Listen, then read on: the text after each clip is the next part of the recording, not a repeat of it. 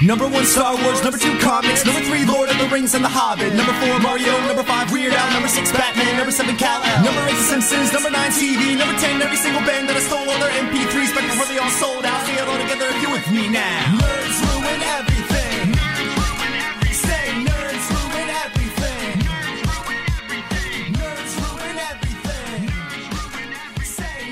Hey everybody, welcome back to Nerds Ruin Everything. I'm Logan, And I'm Adam. and we're still alive and kicking. Yes, we are. Yes, we are. Um, Uh, I take full responsibility. oh man, come on now. Like we, we we know that this is just this is just what had to happen, man. Like I mean, you know. Yeah, We're back. like that was way longer than I int- I was like, ah, we'll miss like a week, and then it was just like, no wait, this is a nightmare. Moving sucks.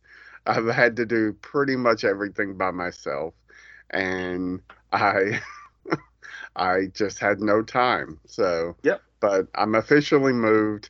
Hopefully things, you know, even out, and we're back on a uh, some kind of schedule. So, um, so we're gonna talk about what. There's a lot of shit that we haven't talked about. oh my But- god, so much shit. Um, I mean, to no one's surprise, and we're, we won't. We might get into it later, but to no one's surprise, David Zaslav is a giant piece of shit. Like, yes. and maybe Well- more so than we ever thought. And we could add Bob Iger to that shit now. Yeah. Too. Like Yeah. I mean, like it, it was. I mean, you know, all billionaires, right? Like, like I'm rooting for a scenario where where Elon Musk and and um, as Mark Zuckerberg lose in a cage match. I don't know how it would be impossible. It'd be like that Rocky, the Rocky three ending, where or Rocky four ending, where no, it's Rocky three, where Apollo The, like- Creed, the, Yeah. the, the the fists hitting each Yes. other, like like that's exactly what like uh, the one I I had just realized recently after watching that the Cap Iron Man fight was modeled after that one moment. Like it all builds up to that one moment where it's like impossible. Um, you know, strength versus strength equal. It's so, So- it's so funny because and it's we're already off on a tangent. It's Um, okay. it's so funny because that moment in the movie is taken directly from the cover of a comic, which is, like you said, a reference to that Rocky moment. Yeah. So, like, it, it's like the snake eating its tail. Um. Anyway, the the big thing, well, maybe not so big, but the thing we missed that I really, really wanted to talk about Mhm. is Indiana Jones and the Dial of Destiny, because Yes. you saw it opening week and i i put it off because i was going to go see it with my dad and it just never worked out i finally uh, just took myself to go see it um, and i've been dying to talk to you about it because we have not discussed anything. Like i don't even know how you feel about the movie. So, Yeah. so hit Um, me with what you thought about indiana jones and the dial of destiny. Okay so i'm uh, like okay so like here's the thing. This is like a great conversation about about where we are as critics. There's no there's no more i like the movie. It's either i hate it or i love it right? There's no in between with people. And i feel like i really really like the movie. I don't love it but i really like the movie. And it's it but it's not okay so like here's the thing is that i i i i, I told somebody that this is a movie where i feel like mangold made all the right moves that he had to but it's it it, it god how can i put it? Like he made all the right moves and all the right decisions. It's just certain things worked really really well and other things were just like okay they're functional. Um he did not make an indiana jones movie. He made a howard hawks slash james bond movie from 19 late 1960s that's what he did like Yeah. like there's no qualms about that like i watch that movie and i go this is a 1960s adventure movie it feels like it it has the pace of a it has this weird kind of fast and leisurely pace um, where characters like kind of interact in a way that they do in a 1960s movie. Um, but it has that kind of weird aesthetically feel feel of like an outside adventure movie, which I know sounds weird, but it's very different than what Spielberg was referencing. It's like Mangold got a chance to make an indie film and he went, Oh, okay, so Spielberg and Lucas were inspired by the serials and they made something that had that kind of flavor. Um, and then Spielberg, the last thing he did was he wanted to make a 1950s wonky, wild ass sci-fi movie. So that's what he did with the last movie. I kind of want to make a old man adventure movie, and that's what he did.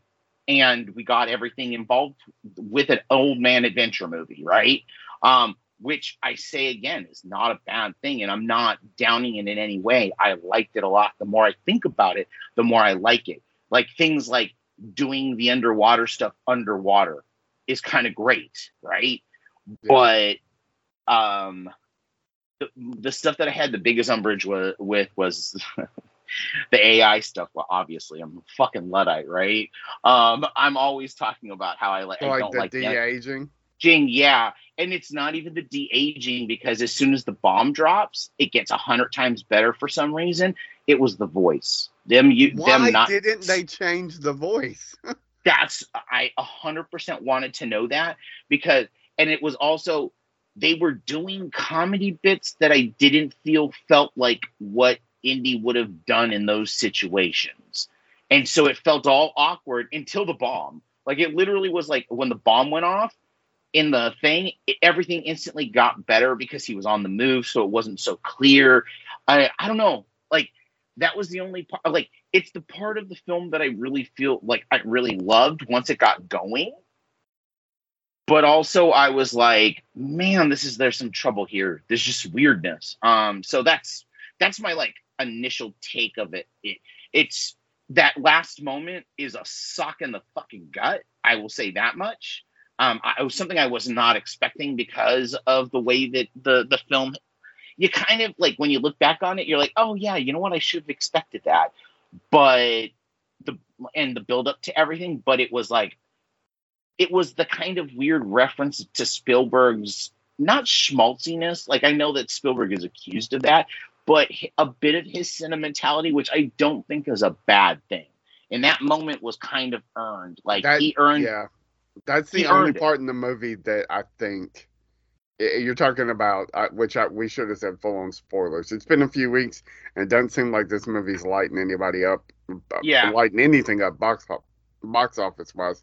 I'm assuming assuming if you've seen it, you, if you wanted to see it, you've seen it. Um, you're talking about the the the end with Marion, right? Yeah. Like yeah, yeah I I think it is the only Spielbergian part of this movie. I I, I think you're you're on point there. Um, the rest of it, yeah, it does very much feel like Howard Hawks stuff. Um, you could take Indiana Jones out of this movie, insert, um, you know, any aging action star, hell, Sylvester Stallone, uh, yeah. and make this like old school kind of classic adventure movie, and it, it doesn't, you know, but and, and that's not necessarily a bad thing, I guess. No, you know, it's not. I mean, it is and it isn't. I mean, like that's the thing is that it's not an Indiana Jones. Like it doesn't feel like. Does it feel like an Indiana Jones? Because it didn't feel like an Indiana Jones film to me, no. except for like the opening moment, and even that didn't really feel like it. In as much as like Six Days, Seven Nights feels like an Indiana Jones movie because it stars Harrison Ford. so. Mm-hmm. exactly. Like, um, I mean, this is a movie that after that happens, um, the opening moment is old man, old man Indy, like in his boxer shorts, like like being awoken by hippies, um, in his apartment building, like running downstairs and like knock it off, like literally the get off my lawn moment, like to say Indy is old and he's by himself, like yeah, like there's just no ifs ands or buts about this. He's done it, like you know, um it's kind so, of. I, oh, go ahead. No, no, I, please. I the one thing about the beginning I'll say is mm-hmm. I I agree some of the de aging stuff really it it's it's better than what we've seen in like I love Rogue One, but every time they linger on Tarkin, it's oh god, yeah. It it it like does something to my soul. like it's Yeah. just like no, no, no, no, no. It's it's, it's like seeing a zombie. You know, Yeah. you're just like, oh fuck, what is this? Um, I don't think this is anything nearly that uh, egregious. Um, I, I, the voice thing, I'm with you. Forever will be like, we've we've been able to pitch voices up and down and manipulate them for not years, not eh, eh, decades on decades. Yep. We've been able to do this. I don't understand why. Just pitch it down or, or pitch it up a little to sound just younger. Like there's no way 26 year old Indiana Jones sounded like 75 year old Indiana Jones. no, it did Uh, not. um, um, it, it just it blows my mind. But I, I so I say all that to say this, and I don't think this is on anybody's mind, but I wish it was. It had me thinking like, fuck, they have this huge property. This is probably Ford's last like bite at this. mhm. But is there enough there that we could have an animated series? Yeah, that, that's that was my thought. Well, it's not going to be animated in the way that we that that people are going to think that it's animated. I think that we are going to get a level of. I think that that's so. Like this is where where we're probably going to get into this conversation about why SAG is fighting so hard right now and why they went uh they they went to the picket lines is because I think that there's somewhere because there was an interview with with Ford about how they did this, and Lucas like his his his very calm kind of well Lucasfilm has an archive of, of my likeness like not just from like you know they they digitally scanned every single piece of film that they ever did of me. Like okay so guys think about this. Lucasfilm owns the Indiana Jones property. Like they, they it's under their shell, lock stock. They literally have miles and miles of of footage from Star Wars, Return of the Jedi, Empire Strikes Back, all three Indiana, all four Indiana Jones movies with Harrison Ford and his likeness in different various angles that they've scanned in. So I think that we are going to get not just a series, but we're going to get a series of movies with de-aged like Harrison Ford, like whatever Harrison Ford wants to do, like he's just not saying it. But they're gonna squeeze. They're gonna. They're gonna. They're definitely gonna squeeze this. They're gonna definitely squeeze this cow and see how much milk they can get out of it. Not just here, but I'm fairly certain that the reason why Heir to the Empire is pushed out, like regardless of the strike and stuff, is pushed out to 2026 2027 is because they're wait they're they're working on the de-aging things to get all three of our main star wars characters back including carrie fisher. And it's kind of the saddest thing to me because i'm like like it was dial of destiny just a dry run like that 30 minute section is a dry run for let's see if it's capable that we can actually get indiana like because what i understand is they took Harrison Ford like they they took like that section of the movie is literally supposed would have been the indie movie that we should have gotten in 1991 1992 if we went by the whole thing of like 3 to 4 years every Indiana Jones movie was uh, Indiana Jones movie was supposed to happen. It's like that was like circa 1990 like it's like in the middle of the war right so like Indiana Jones always plays outside of the actual war. Like even on Last Crusade, it's 1939. It's like the eve of war. This would be him inside of the war that we talked about. Like he's a colonel in special services and stuff doing spy shit. This is what his that's that time, right? Um I could totally see them fucking doing, like you said, like an animated series, but like being a hyper re- hyper realistic animated series, right? Like Yeah. a la Avatar. Yeah. Um, because it's all a dry run for Heir to the Empire. The, the the like like I guarantee you that Heir to the Empire's TV series will have de-aged Mark Hamill, George uh I mean, Ford, we've already gotten Carrie the. de-aged Mark Hamill. Yeah. We have, and it's gotten better, guys. Like I went back again, and it looks like it got a little bit better. Like every couple of years, they go back and they they tweak that shit with, or every, it seems like like every single time they have like a, a virtual update on that stupid show. It- and Mark Hamill seems to get it's not a stupid show, but he seems to get better. Like the look of it gets better and better. It doesn't look so jaunty. Um. So yeah, no, like absolutely. Your thoughts? Like, are you are you thinking the same thing?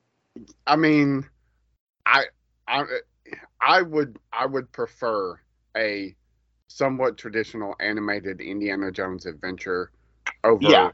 that for sure. Mhm. I don't know. I this sound, it sounds so weird. I but I, I've listened to uh, like so much stuff on the Mhm. de aging in Indiana Jones.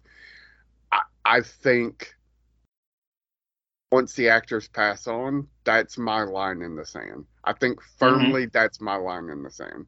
I don't like that they brought Grand Moff Tarkin back. Like I don't. Mhm. That there's ways around that. You can reference him. I, I don't like that you have this full on interactive scene with a guy who's been dead for half my life. um. Yeah. I it, it's it's upsetting. So, uh, the D, de-aged Carrie Fisher. I, I'm I'm not. So, correct me if I'm wrong. She was there for Rogue One and was like a not a body double one for one, but like she was there during the process. So the fact that she's in the end of Rogue One is it it doesn't look great, but it isn't wholly upsetting. Yes. Bringing her it- back from the dead like that though is going to be upsetting to me. Well, Yes. No, no, no, no. Absolutely. Like, I, well, we already know what's going to happen. We know they're going to use her daughter as a reference point. Like, yeah. and like, I can already see it. It's the Which worst. that might be possible what they did in Rogue One. Uh, no, know. They I- actually. I- uh, I'll- go ahead. Oh no, no. I was just gonna say I watched the behind the scenes and it was another actress, but Carrie Okay. Fisher came in. Uh, she came in and did the the um she did the reference points for the voices and for the Yeah. looks. Uh, from what I understand, they they they did like you know like her.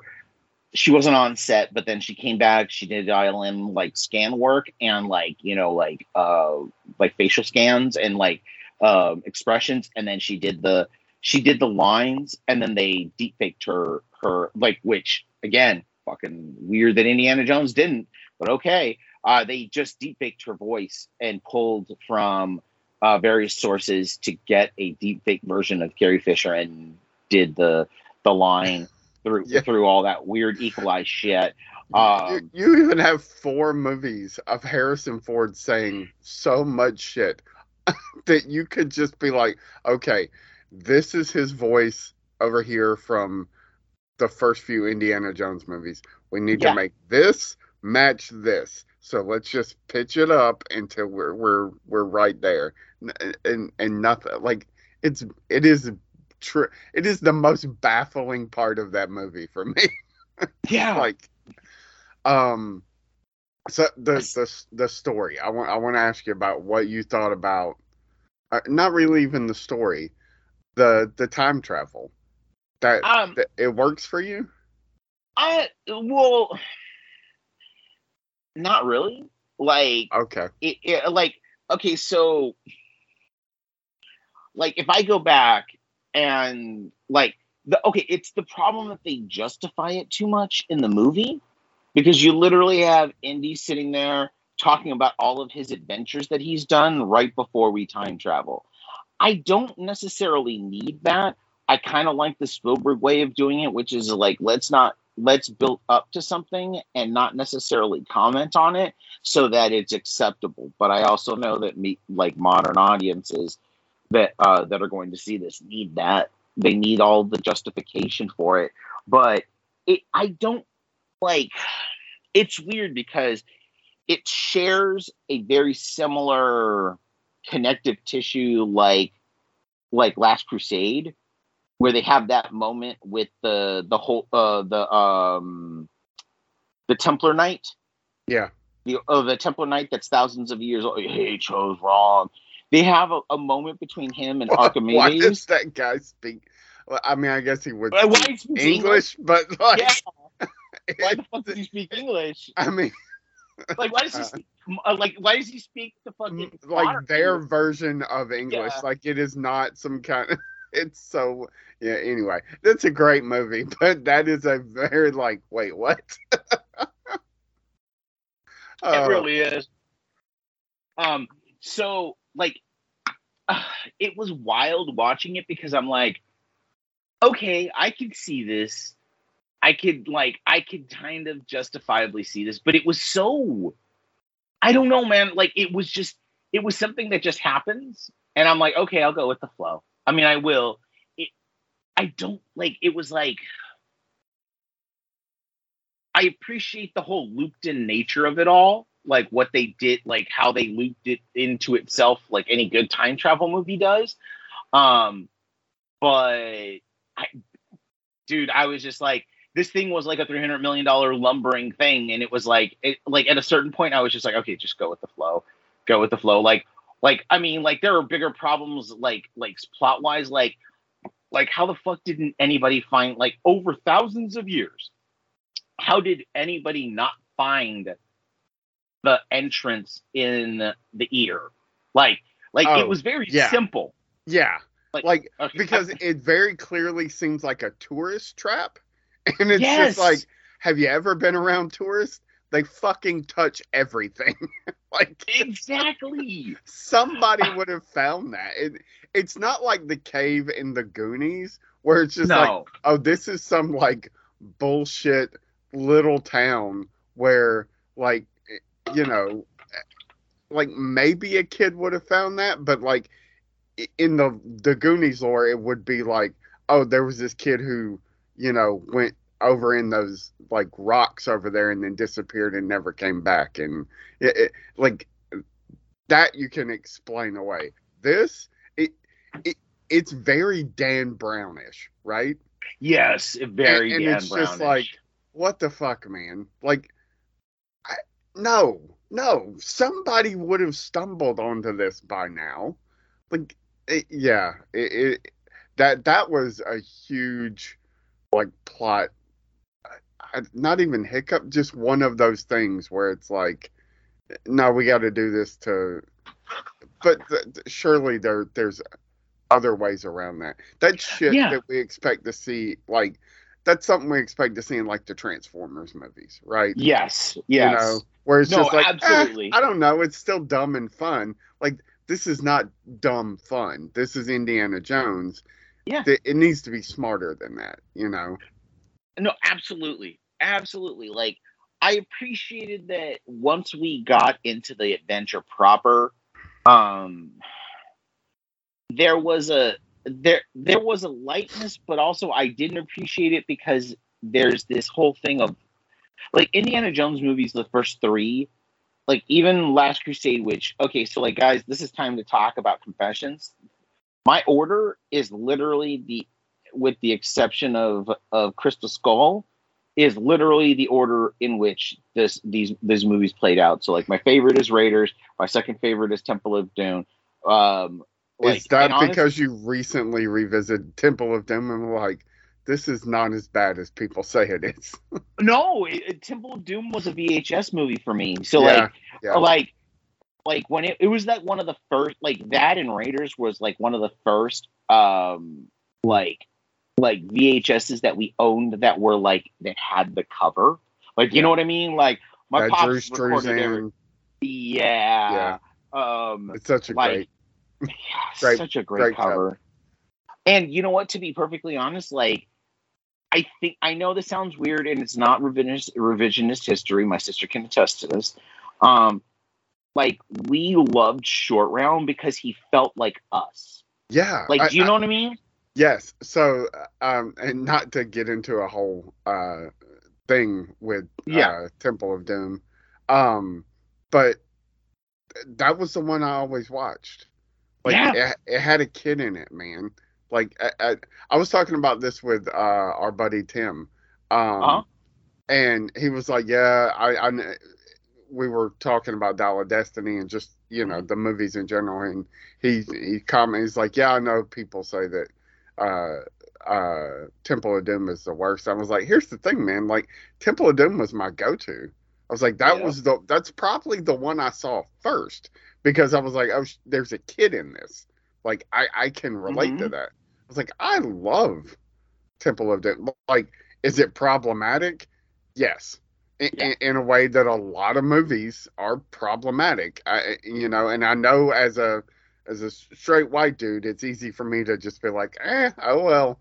Um, but you know, and uh, you know, I hate that, but I- love that movie. I, I you know, it was funny, it was scary. It's you know, a sh- in short round. uh,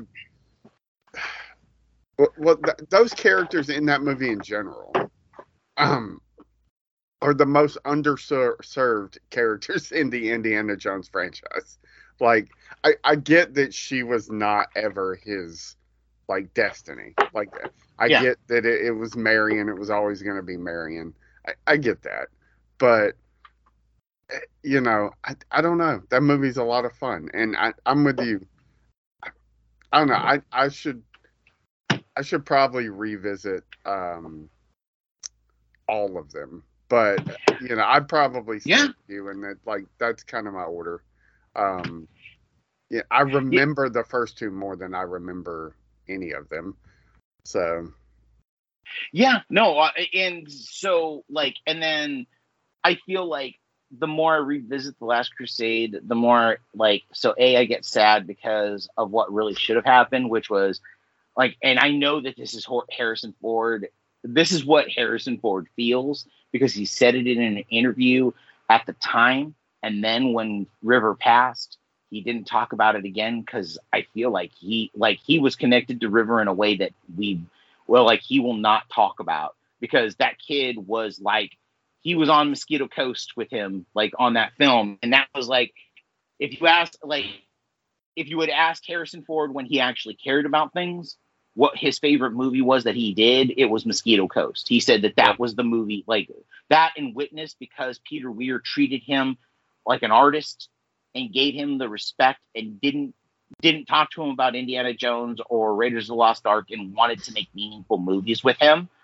Um, like River should have been had should have been past the the the hat and whip, right? Like we all Yeah. know that, and uh, like that River scene, like like it doesn't matter. Like that that fifteen to twenty minutes with River is literally some of the best stuff of Indiana Jones. Like it it's weird because it it takes it takes the origin story and compacts it into a 20 minute thing like how indiana jones became everything that he ever is in the movie in one 20 minute section but god damn is that fucking that thing rock like better than anything else like it, it just moves it feels it, it feels wonderful and the, the weirdest part of all is that river feels like a younger harrison ford in the entirety of that thing without ever fucking trying. Like there's an alternate universe where Johnny switches places with River, and I'm oh fucking K with it because like River was my dude. Like I watched that dude so much in all of the little things that he like the minor things that he was in, and it it hurts. Like it even hurts me. Like to think about the fact Yeah. that River never got a chance to be. I know that he never wanted to be a movie star, but he never got a chance to be what Johnny Depp ended up becoming. And I always feel like they were so associated with one another because of the age and because of the time and because of the bad boyness of it all. Um, I, but I I, feel like River Phoenix, uh, had he been able to break away from all of that, would have been a uh, not a uh, Keanu Reeves level of actor, but like that kind of. he would have, yeah, he would have been the s- like his his um like you know, My Private Idaho, like they were in that, and it was one of the last really big I things. mean, fucking stand by me, man. Yeah, I mean, well, that's him. Like, like I don't think that people like he hasn't gotten like it's weird, right?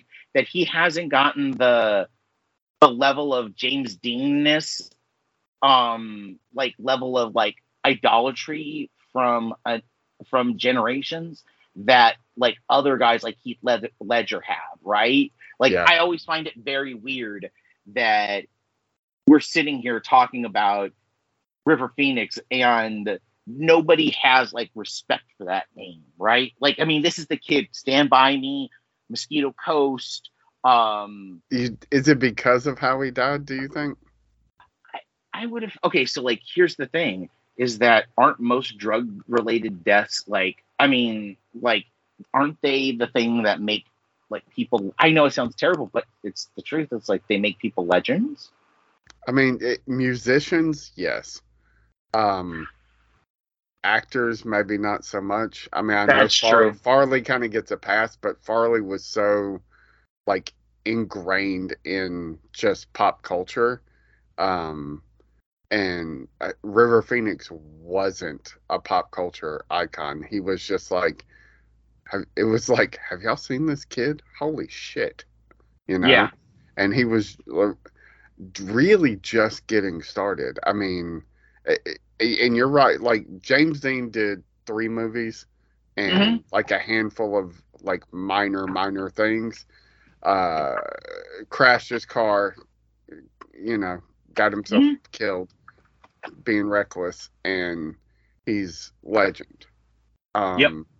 Uh, uh, Paul Walker, you know, legend Yeah. and, and died in a car accident. Um, you know, I, I yeah, I mean, I I hate that. I really do because, I I mean, again, Stand by Me. I, I'll put his performance in Stand by Me up against anything, man, anything. Man, that scene by the fire the, the campfire Yeah, where like okay so like here's the thing that nobody wants to talk about is that river is so good in that that Wil Wheaton's like not a bad actor, good but, but he looks like shit he doesn't know what to do Nope. in that moment he has no clue. like like he almost ruins the scene because he doesn't know what to do with like it it really feels like trauma is happening Mhm. to to his friend and the reason why that that fucking haunting ending works with Richard Dreyfuss is because of fucking River Phoenix like nobody talks about like how Stand By Me what works. Everything that works is because of River Phoenix's performance in that movie um is fucking wild. Like it like like like even like even those moments like with with Kiefer Sutherland where Kiefer Sutherland's going fucking hard on those kids. Like uh, I love that I love that Kiefer performance more than any other Kiefer performance because that fucking guy he's like a menace and he fucking knows he's a menace and he fucking treats them like like a menace would. He doesn't look at them like kids. He looks at them as his fucking rivals that he's gonna fucking kill. Yeah, Like, like, and then when you see when you like when you see everything that transpires, it's because of River Phoenix. It's not because of Wil Wheaton. It's and like you said, Wil Wheaton's not a bad actor. He's not. Uh, Jerry uh, uh, Jerry O'Connell is not a bad actor. Corey Feldman is not a bad like these kids like I never, I didn't even think about it, but Stand By Me may be one of the best casted kid movies or like youth movies ever. I Because mean think about that and Goonies, like a Yeah. hundred percent. like how the fuck do you get a rando John Cusack performance that haunts in a way that like when you see him and then you realize that's his brother and what everything that happens, it makes instant sense. Like there's no other movie that can like show you a clip of like a, like a John Cusack moment and know that him passing is the disintegrating factor in that family. Like it Yeah. just you just instantly know. Like you go, oh fuck, yeah, this kid was the brightest of brights, and he ruined like his death ruined his family. Um, and oddly enough, there's a lot of fucking kid death in that movie, in that Yeah. story. The body, Yeah. like I didn't even realize it until now. It's very much like I never thought of it as a King film or a King or like a King story, But if you think about it, like that's the most Keynesian thing in the world, right? Like, like it's like literally a dry run for fucking it. Like it almost like it almost like inspired it because Yeah. it takes place in the same it- time. It's The it kids- without the supernatural stuff. Yeah. Yeah. No, you're Uh, I absolutely mean- yeah. it's it's uh but yeah uh, river phoenix man like i i'm with you like i forever mourning the career that that dude could have had and you know uh, uh, did we see any of the the, the people we've talked about pro- at their like peak like no probably not i mean heath ledger probably had uh, you know I, I, at least a handful of truly great performances um, Mhm. left to give. There's also a world where Heath Ledger doesn't pass away, and we're subjected to just uh, him stuck in a like, well, I guess I'm playing the Joker for the rest of my life. Um, Yeah. You know, and and maybe that's possible. River Phoenix, where he just becomes like, oh, we're just Jones. making young Indiana Jones stuff for for 15 years or whatever and it's just like do something else please you're better than this um but yeah I, I mean i'm with you It- it- like he he's not revered the way he should be because Yeah. like i mean how old is he in stand by me? Like really what what is he 15 I like- think he was like like 14 or 15. Um and like toted I- like I, I again I will put that performance up against almost anything man. It is fucking just like oh god. Like So okay, so in Stand by Me, he's 16 or he was 15 when he made that. He was 19 when he was in or he was 18. He just turned 18 when he made Last Crusade. Like it was filmed in the Yeah. uh, the the summer of 88. Jesus Christ, do you know like I mean like we had like here's the thing is that so about like We- 95 96 he's making young he, he's 20 yeah he's 25 years old and he's making young indie like he's making a pancho villa like adventure story uh like pseudo western with spielberg um in 94 95 like yeah. that breaks my heart. That literally fucking breaks my heart because in a in that world spielberg watches almodovar movies and goes you know who i want? Like and he no actually he watches desperado because desperado comes out in 94 and he looks and he goes that's my pancho villa. I want that Yeah. dude and antonio banderas gets to play fucking uh, let's like talk about Antonio Banderas.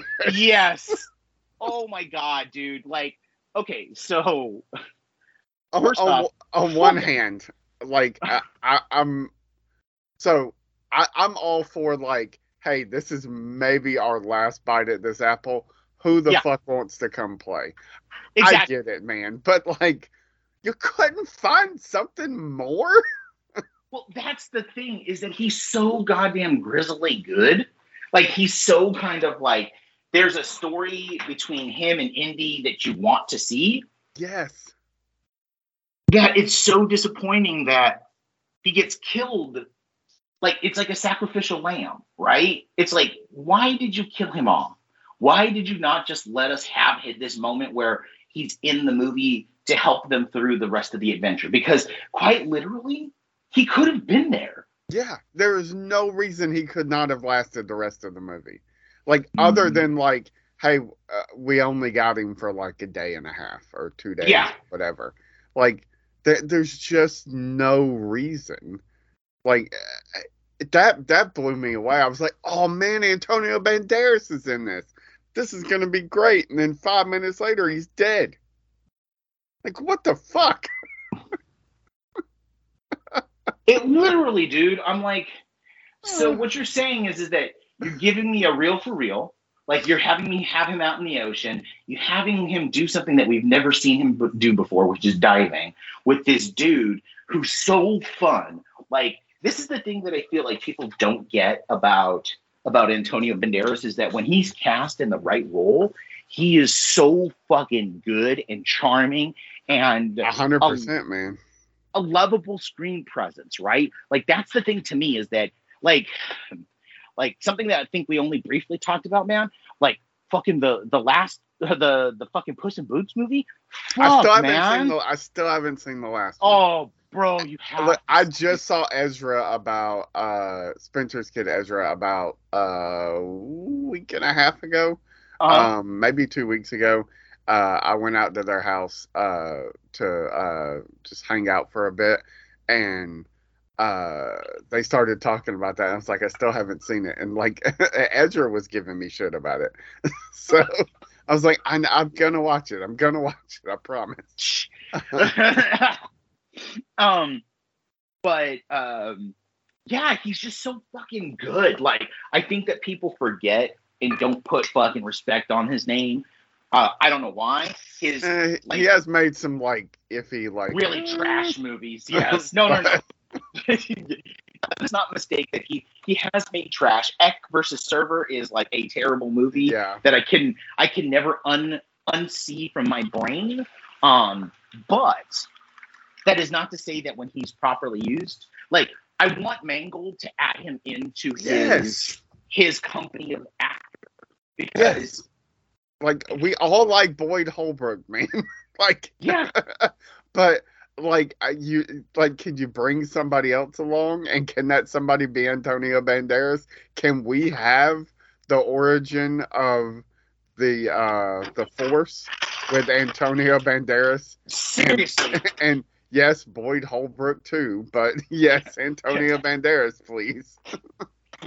seriously like like when i watched this i was like oh shit this is just this is boyd and uh, and this is boyd's and mad's like dry run for like you know that they're going to be in like you almost don't uh, like can guarantee that they're going to be in his star wars movie right like Well, Fucking Mads- Mads Mikkelsen can't be in another Star Wars movie, right?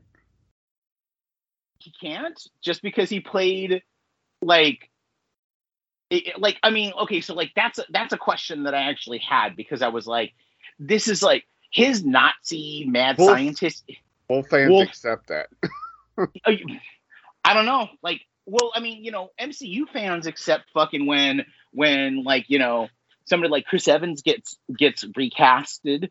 Yeah. Um, uh, but you are right. Like like let's be honest here. Like you What? are right. Playing in some alien species. Yeah, I, am not. I'm not knocking Mads. I, I love Mads Mikkelsen.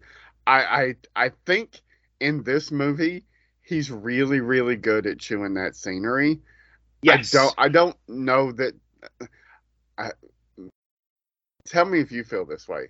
I feel like a large chunk of whatever Mads Mikkelsen's plot was just got excised from the movie because there's so much going on there that I'm like, what? Like, where did he get these neo-Nazi whatever? Like, who are these people? Like, where did they come from? What what is the like? What is their motivation? Like, what the fuck is Boyd Holbrook doing? Like, Well, so like okay so i was like yeah like uh, this is where the movie went from three hours to like two hours and 30 minutes right is with the okay so like here's the thing it's never truly spelled out but it's done just enough i wish that they like there's a director's cut of this you know that's three hours long that like is really wild because of what Mangold is saying about the U.S.'s involvement with Nazis. oh Because- yeah, that, that I was like, can we get into this, please? yes, that's what the thing was. Like I was like, oh, they're actually talking. The deal is, is that Wolf, whatever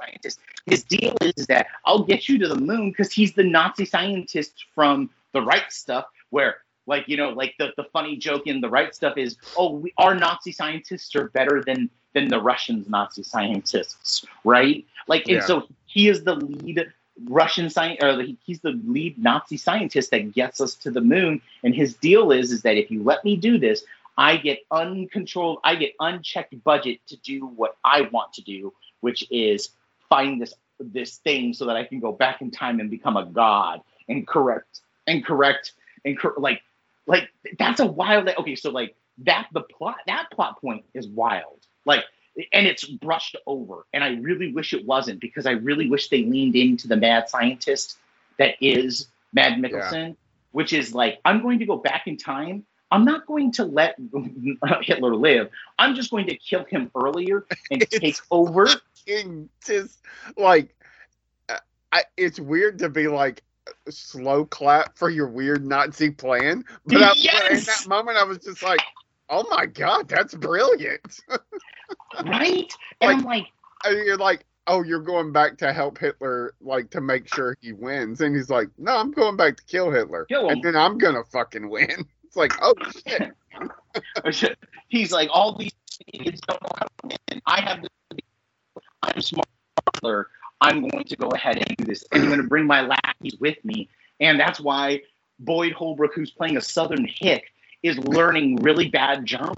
Like, and it's like, okay, can we get into the fact that Boyd Holbrook is like the first neo-Nazi? Like the Yeah. first Nazi fanboy? I mean, like that's literally what it feels like it's written about. But I feel like Disney and possibly Kathy man, you gotta Kennedy were like, downplay all of this Nazis. stuff. like, yeah, we can't get into it. Like Nazis are bad. Like that's everybody knows that, and that's fine. You Yeah. cannot have all this in the movie. you you could either have Harrison Ford use the word Nazi 75 times and have him punch Nazis, or or you can have two more things about this crazy Nazi plot, but you can't have everything. And so we went, okay, I want the 75 Nazi, the the, the word Nazi used 75 times, and um yeah, and him to punch Nazis because like the my favorite my favorite whole thing about this is that there's a couple of critics out there, fucking neo-Nazi fucks that actually talked about how like you know why do, why are we punching Nazis? I'm like, are you fucking kidding me? It's like, did you obviously you didn't live in our era where there's a song that talks about punching fucking Nazis because they deserve to be fucking punched. So don't talk to me about like like there are still pe- there are still villains out there that are infinitely hateable and there's no no no discussion about that. And Nazis are those Like, a fucking hundred percent every want- time, man. yeah, you, you know, if if I could and I could change a rating so that little kids could watch a movie, it would be for Inglourious Basterds. Why? Yeah. Because because fucking Quentin Tarantino understands exactly what everybody should understand. Nazis are fuckers that deserve to have their heads cracked open.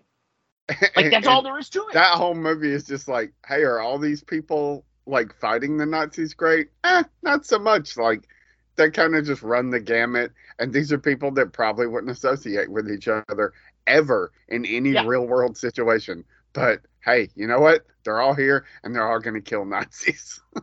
Yep. Like that's the that's the unifying factor for them. I mean, literally, fucking fucking like the best part about Inglourious Basterds is that first opening, the the second opening when we meet the bastards. yeah, And Brad Pitt's speech is one of the best speeches that Quentin has ever written because it literally in 10 minutes sums up everything you need to know about these fuckers and everything that they're going to do and sets the table for you to understand that even though you should understand, he's like, Quentin's like, I'm going to put an exclamation point on this by having Brad Pitt, the biggest star in the fucking world, or Steve McQueen at the time, fucking going to tell you why Nazis deserve to be skinned alive because they are the worst people in the world. They are humanity's cockroaches. And I'm saying that like, like there's yeah. no ands, or they don't seem this. to go away. Yes. They, Uh, they they take new forms, and then it's it's like a fucking Scooby Doo episode. You're like, I don't know about these guys over here, and then they take the mask off. It's like, oh shit, they were Nazis the whole time. like it's fucking ridiculous. And that Yeah. I'm not even talking about in a movie, like real life. Like every Yes. time I turn around, it's like, oh fuck, that dude was a Nazi. yeah. I Um, kind of fucking knew it. So so let's talk about the a couple of the other uh cameos in this movie uh Yeah. starting with toby jones who isn't given a shit ton to do but no. I, man toby jones is really fucking good like I mean, the is- dude does not get enough credit for he is always playing toby jones yes.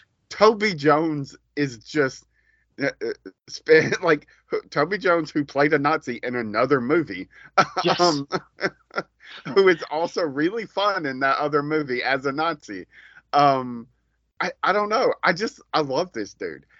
When he shows up in things, I'm just like, I love Toby Jones. and and and like having the like okay so like like there's a weird like toby jones feels like the feels like the the alt art version of simon pegg does that make sense to you yes, yes. Well, I shouldn't say like, he's always playing Toby Jones. There's like Tinker Tailor Soldier Spy stuff where he's like on another fucking level. I don't love Yeah. that movie, but that is another level. Like he's truly, truly acting. But yeah, he. You're right. He. That's a that's a very accurate. Um. I, I want to add, so not to get off on uh, yet another No. tangent, but okay on the Toby Jones front. Uh, he had a show on the BBC called the the Detectorists. Have you ever watched it? no i have not So it's him and this dude Mackenzie Crook, and i know they- mackenzie crook yeah Okay, they play. They're these two dudes with metal detectors, who like the the show is them Oh. walking around with metal detectors and just yes the i've the like this it, it's so fun. It's so much fun. like- yes that's right If you Oh if you can get your hands, I, I don't know. It was on Hulu at one point in time. I don't Mhm. think it is anymore. I think it's now relegated to like one of those BBC things, like Acorn TV or something. yeah yeah yeah yeah Um, but if if you enjoy Toby Jones, that that show is delightful. Oh my god. Okay, so like I I know this show. Like I don't know it, but I I heard I heard of it because Mackenzie Crook is like one of those guys that I really like. Um I I really uh I really like cuz he was from the original office. Um and I I remember because I think Mackenzie Crook wrote, directed, produced, basically did everything on that show on, on the Detectorists um, and he made a big deal about it, which absolutely you should if you create something. Um, and uh, yeah, okay, like I've got to go find this show, like just because, like I love Mackenzie Crook and I love Toby Jones. Like Toby Jones did this movie um, a couple of years ago called Berberian Sound, where he play. It's a it's a Yes. slow burn. Okay, you you- okay. That fucking movie is amazing. If you if anybody comes out of this going, you know what? I've seen him before. I saw him in the Marvels movies. Like, you know, because like I, I I imagine that that's what people think of. Like, they don't know which one that he was in because there's 37 of them. And by the way, guys, it's the first two. It's the first two Captain America movies. It's Captain America, uh, where he plays uh, Arnim Zola, and then of course he evolves into um, the television screen. Serene. One of the best jokes.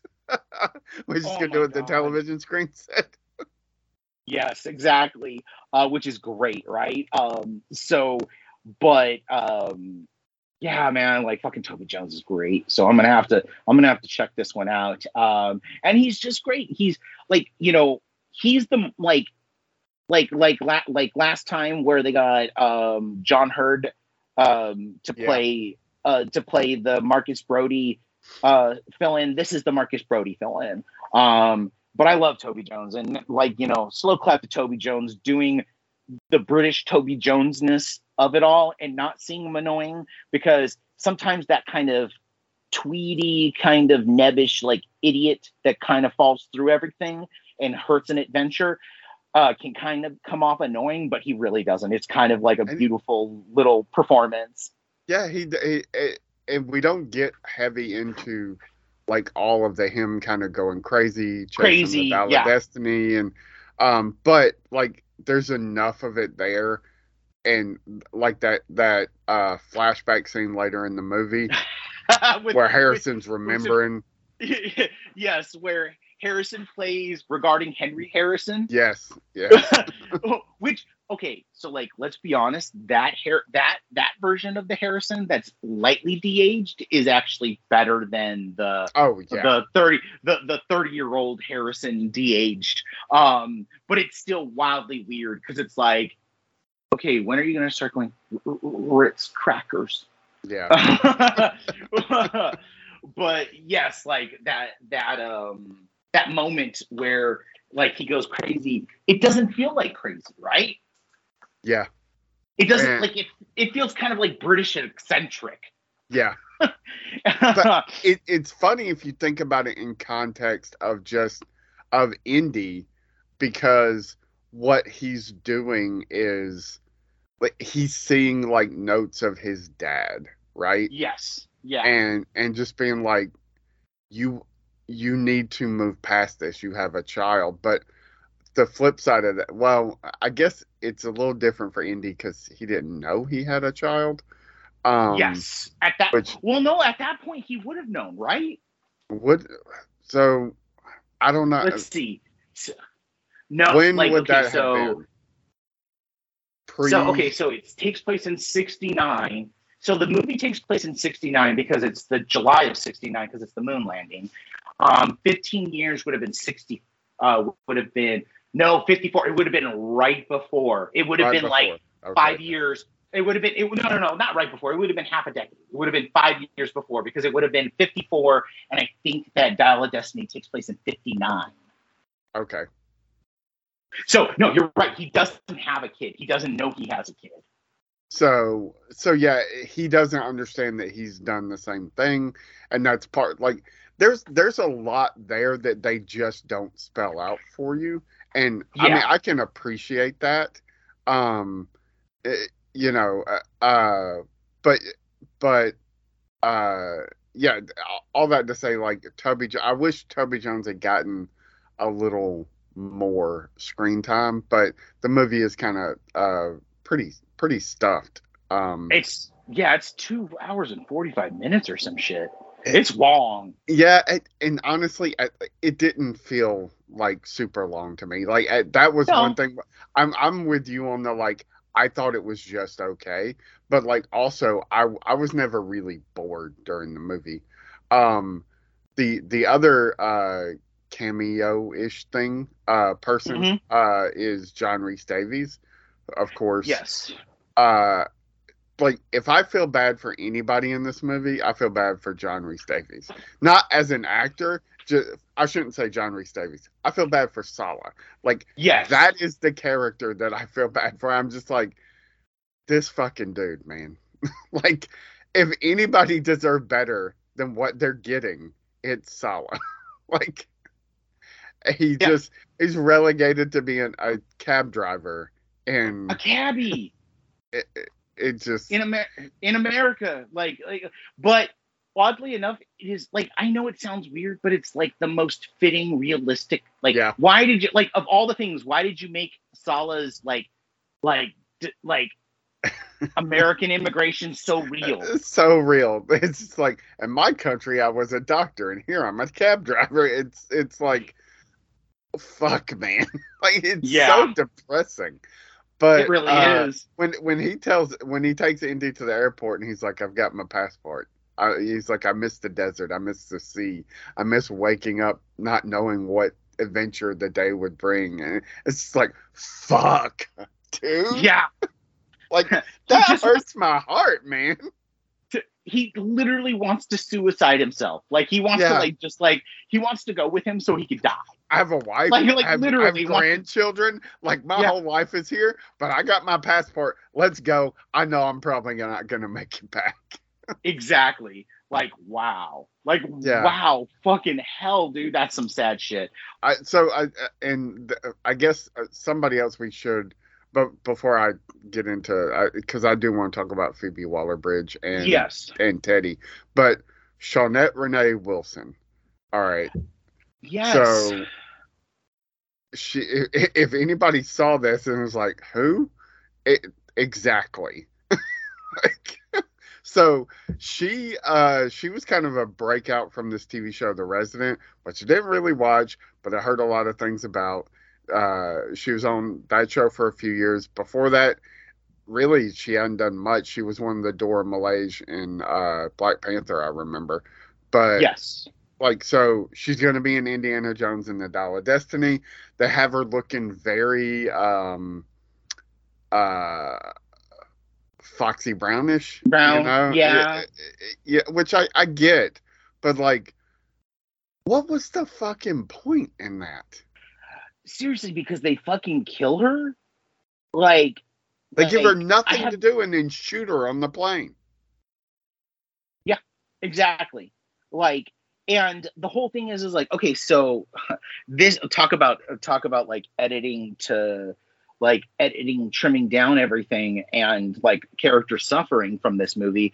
Um what i understood it was like this whole thing about like you know she's a cia fbi like she's she's she's an agent within the us government. And specifically from what i understood was that her whole storyline and what was supposed to be infused in the story was that she was one of the uh, she was one of the uh, black police officers that FBI and CIA recruited to infiltrate the Black Panthers, and that was part of supposed to be a part of her storyline. But it's never fucking mentioned, and it's never like like she's like the the few moments that she has, she's such an arresting figure within the movie, and she's such a kind of like I was excited. Like when she showed up, I was like, "Oh, this is going to be great, man!" And then exactly. Yeah. nothing comes of it. Nothing. Nothing. It's worse. It's way more egregious than the Antonio Banderas stuff. oh, a hundred percent. A hundred percent. I mean, shit. Fucking Archimedes gets a better storyline than she does. Yeah, he's in it for like a minute and a half. a minute, a minute and a half.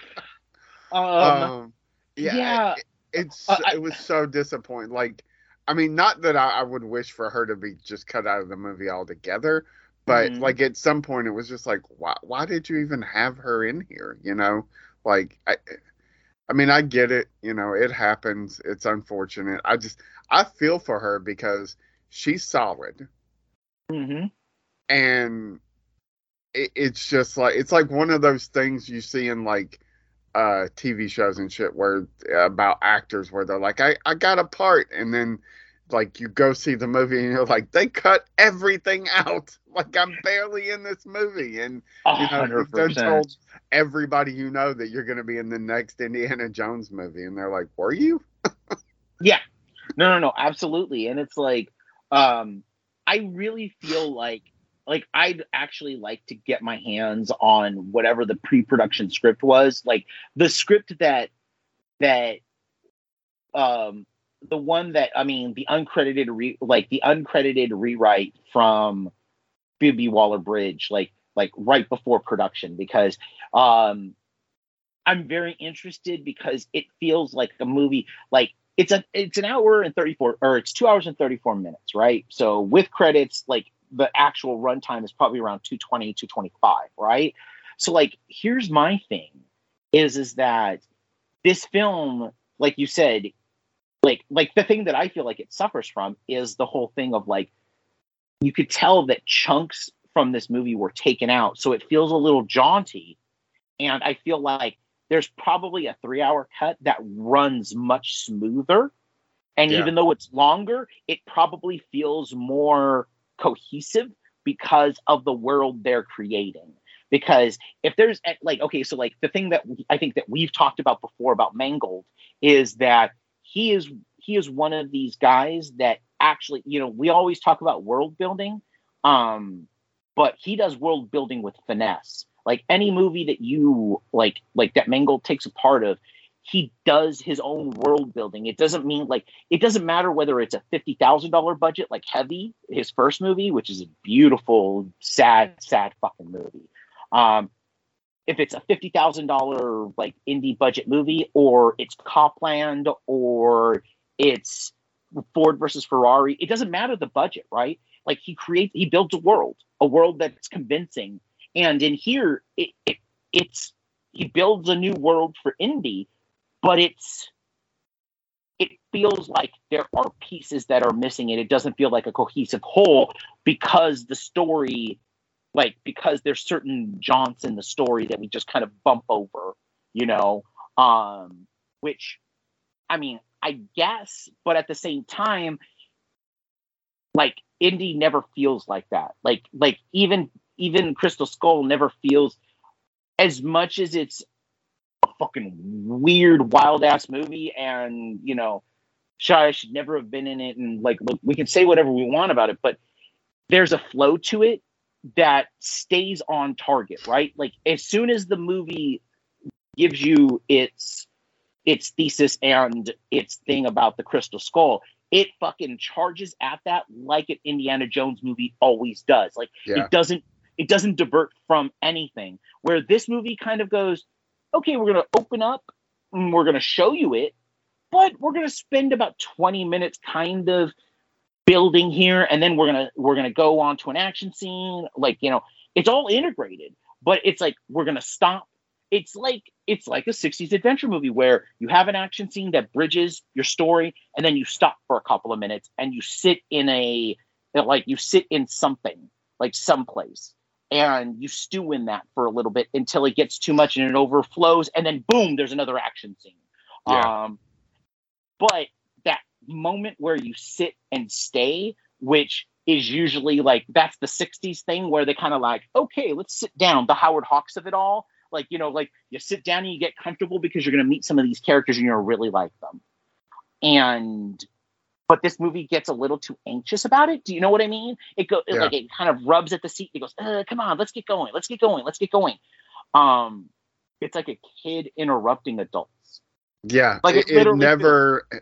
It it it very much it wants to have those moments, but it it, it very it gets in them and then like quickly transitions to like oh shit it's been 10 minutes since we had an action scene uh put them in it's not a rickshaw but, but those little car Yeah. things put them in put them in one of those little cars and have them run around the streets it, it's it's you know there's not a ton of which I mean I guess maybe that's Indiana Jones. You know, there's not a, a, a I mean, do we really know anything about Willie? Like, you know, it's just like uh, or short round. Like, where the fuck this kid come from? You know, I I do appreciate you brought or so you brought up Phoebe Waller Bridge. Um, Yeah. so I I kind of do appreciate that she gets her own uh short round. Uh, Yes. I think I think the kid's a lot of fun. They they put a lot of. I saw some complaints of like, how does he know how to fly a plane? And and I'm like, I mean, you know, we kind of watch Short Round do some shit that's like, wait, what? I mean, he was his fucking driver. He was his chauffeur. He, he- like, there's an entire action scene devoted to short. Like, there's two action scenes that are devoted to short round in in Temple of Doom. So, like, but like, okay, like I appreciate that Helena is literally Indy from Temple of Doom. She's Yeah. a, like, she's essentially a grave robber that's trying to do anything that she can to get her to and like you said, like, um, uh, what's his name? Is it Tommy? uh, I can't remember the little kid's Teddy, name. Teddy. Teddy, Teddy. Like, I will say this much: like that little kid. Um, he's not really little, but the kid who plays Teddy is like, is like a find. He's like great in this movie. Like, he doesn't like. What I like about it is that there's no hero worship, like of Harrison Ford. Like, this kid doesn't know who Harrison Ford is. Like, yeah, he, you could she tell. shows up and he's like, why do we have a 90 year old man with us?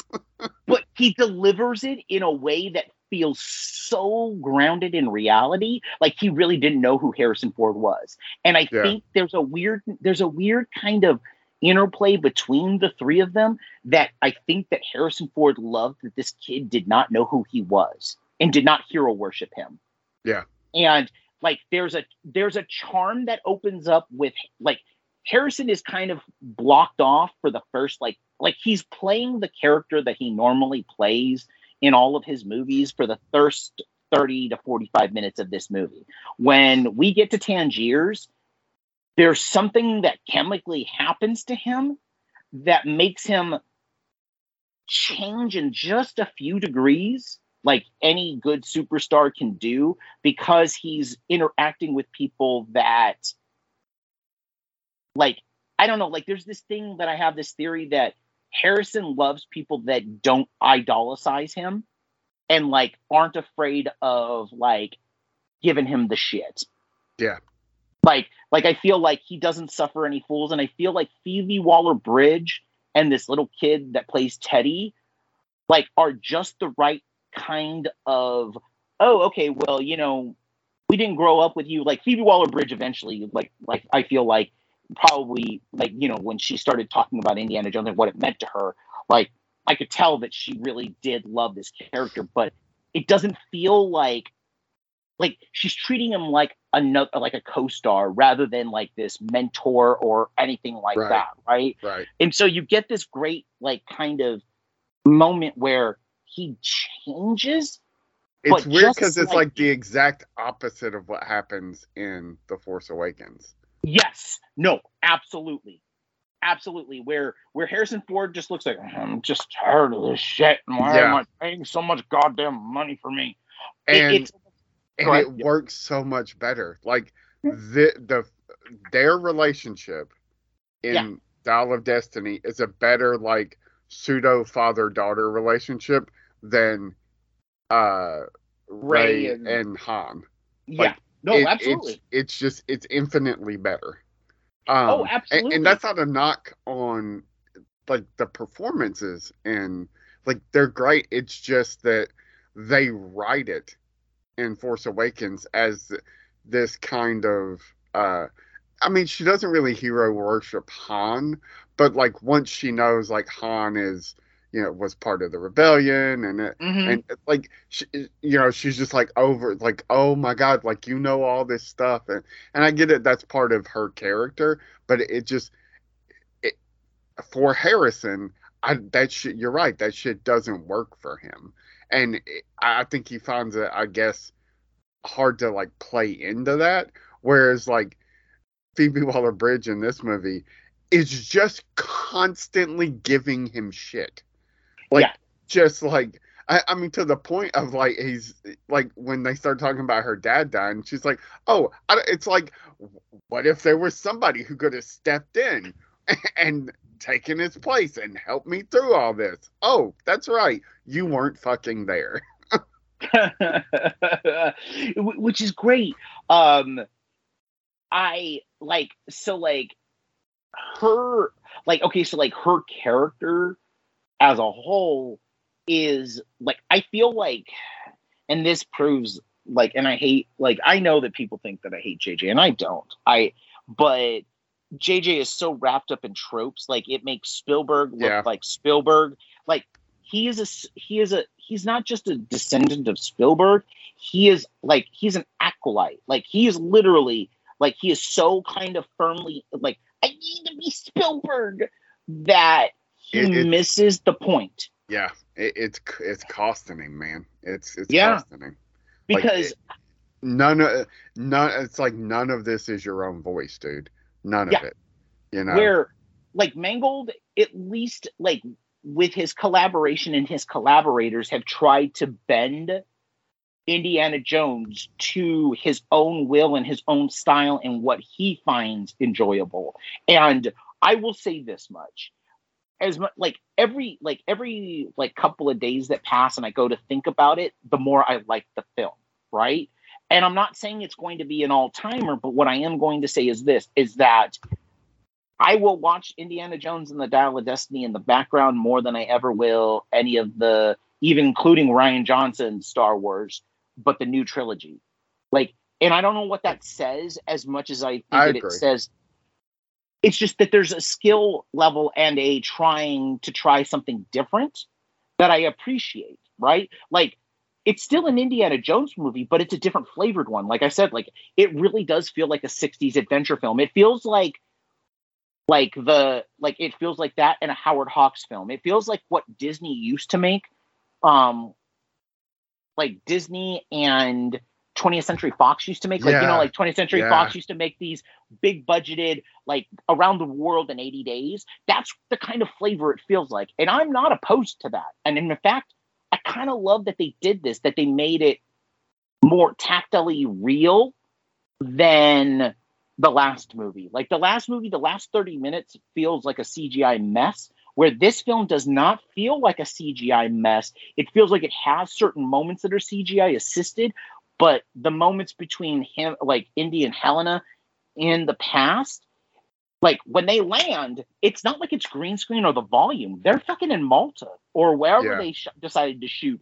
And there's a reality there that I appreciated because it's not like a fake reality or they they what I like to call less working reality where they don't take the time to put like big pieces of sets there. Like there's big pieces there like plane crashing and shit like that and it's real and Yeah. I appreciated that in the entire movie. Like the Tangiers, like the the funness of the Tangiers um, set piece is that it's mostly physically real. Like there's there's moments where it's green screen, but it's done so well. The only scene that I feel like it isn't really real and you can kind of and you tell is the New York parade, the the interruption of the Apollo parade.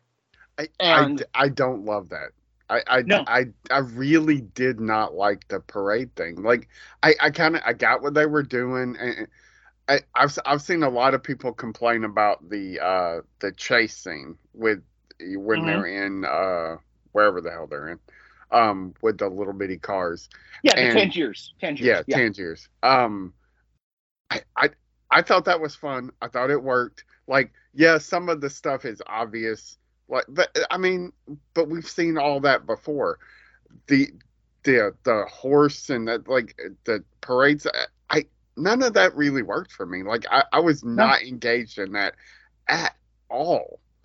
But the No, Tangier no. stuff, I thought was it was very fun and fun. Like, you know, it, like just the back and forth like goofiness of it all like that i was like oh this feels more like indiana jones Yes. W- Well, okay, so I feel like the New York chase scene was his kind of thing to the original, taking a Pelham one, two, three. It really feels like that's what he's trying to evoke.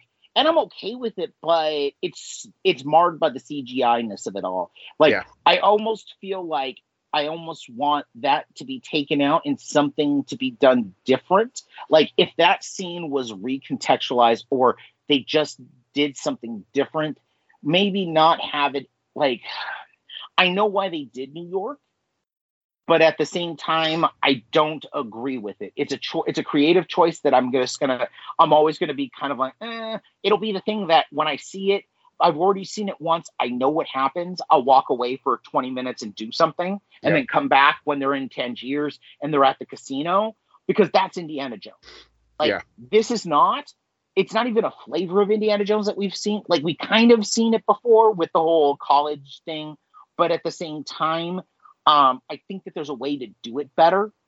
the, Like- now the college stuff i think is fun like it, Yeah. it's a fun throwback to like hey when when we meet him decades ago teaching uh lecturing college students you know there's Mm-hmm. literally a girl that has i love you written on the outside of her Yes. eyelid you know and now it's just like nobody wants to listen to you old man No, I. I thought it was fun and funny and kind of playing with with all of that and then it just evolves into something where i'm just like i don't i don't nah, this i mean i wasn't like bored. I was just disengaged. I was like i like i know where this is going. How hell i saw half this in the trailer.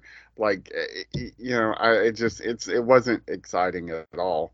Um no. and, and also like to be fair phoebe waller bridge is not in any of that um and I, I you know maybe i'm on the outside here. I'm not saying like hey they got their indiana jones replacement. I don't think that's the case at all. No. and i'm not even a huge phoebe waller bridge fan. I get it. I, I understand why everybody liked her. She's fun. She's funny. Like but i i it's uh, you'll get this. It's so like Katharine Hepburn. Like yes. when Katharine Hepburn was fun. Yes, it very much so. Like like as an analogy, she's literally like she's doing the same thing that Cate Blanchett did in The Aviator, Yeah. which is she's she's very much so taking the spirit of Kate Hepburn and imbuing it into her character with that. It's the delivery, it's the rat a tat tat, like like it's back to the Hawksian like female lead of like Hawks's early work and even like the later work, but mostly the early work, like His Girl Friday and things like that, where there's this there's this typewriter kind of like consistent like if you don't listen to her, you're gonna miss a bunch of shit. But yeah. it's okay because the way that she's doing it is like music um that we don't get from actors anymore. But then that's her fleabag character. Like that's like like the way that she approaches that character and the way that it's a fast talking fast thinking independent woman that has her own her own like kind of sort of plan of what she wants to do. It's kind of great.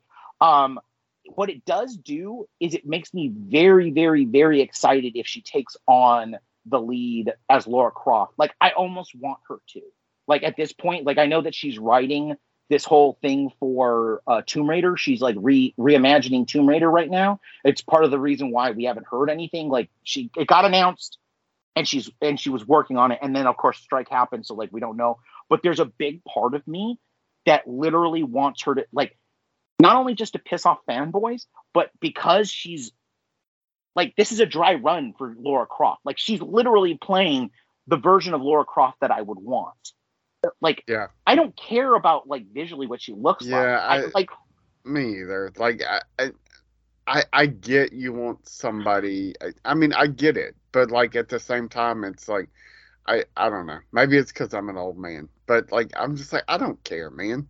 Like uh, she does not yeah. have to walk around in those short shorts and that exactly. tight ass blue shirt with a pump like i don't give a shit I don't care if she's got a bob cut. And I, I just want to see something fun and exciting and not, you know, just yeah. I I, I don't care. And I, she's I, like I think infinitely delightful in this movie. Like yeah, and apparently was uh, their first and only choice. Like uh, if, if Mangold's to be believed, like when he and Harrison Ford met, met to discuss it, like they were both like Phoebe Waller-Bridge, uh, apparently both huge Fleabag fans, um, and so I mean I I think she's really great. I think she's a lot of fun. I wish she was in the movie more. Mm-hmm. Like, you know, I I I know it. You can't call it an Indiana Jones movie if he's not the main character, but like I would have liked to seen everything from her point of view, and then he just gets roped into shit, and it's like, oh, Indy's here. Um, you know, it's yeah. It, she she's just she's a lot of fun. Like she, I, I really, really enjoyed is. her. She really is, and she's like, I don't know, like there's just something about her that I really, really. She's she's both likable and compelling on screen and yeah. I feel like what I like about it is that she refuses to be sexualized in any way, shape, or form. Like, but it's not it's not the the whole thing of like Rey Skywalker, like yeah. where like they're purposely not doing it. It's just naturally because she's compelling as an on-screen persona that we don't care about that or it, it's not a factor in this whole situation. Like and they, they not, do have her being like a little bit of a like a horn dog, which is yes, fun. which is fun. Like I like that a lot. I like I like the fact that she's like a full like she's a full rounded character, right?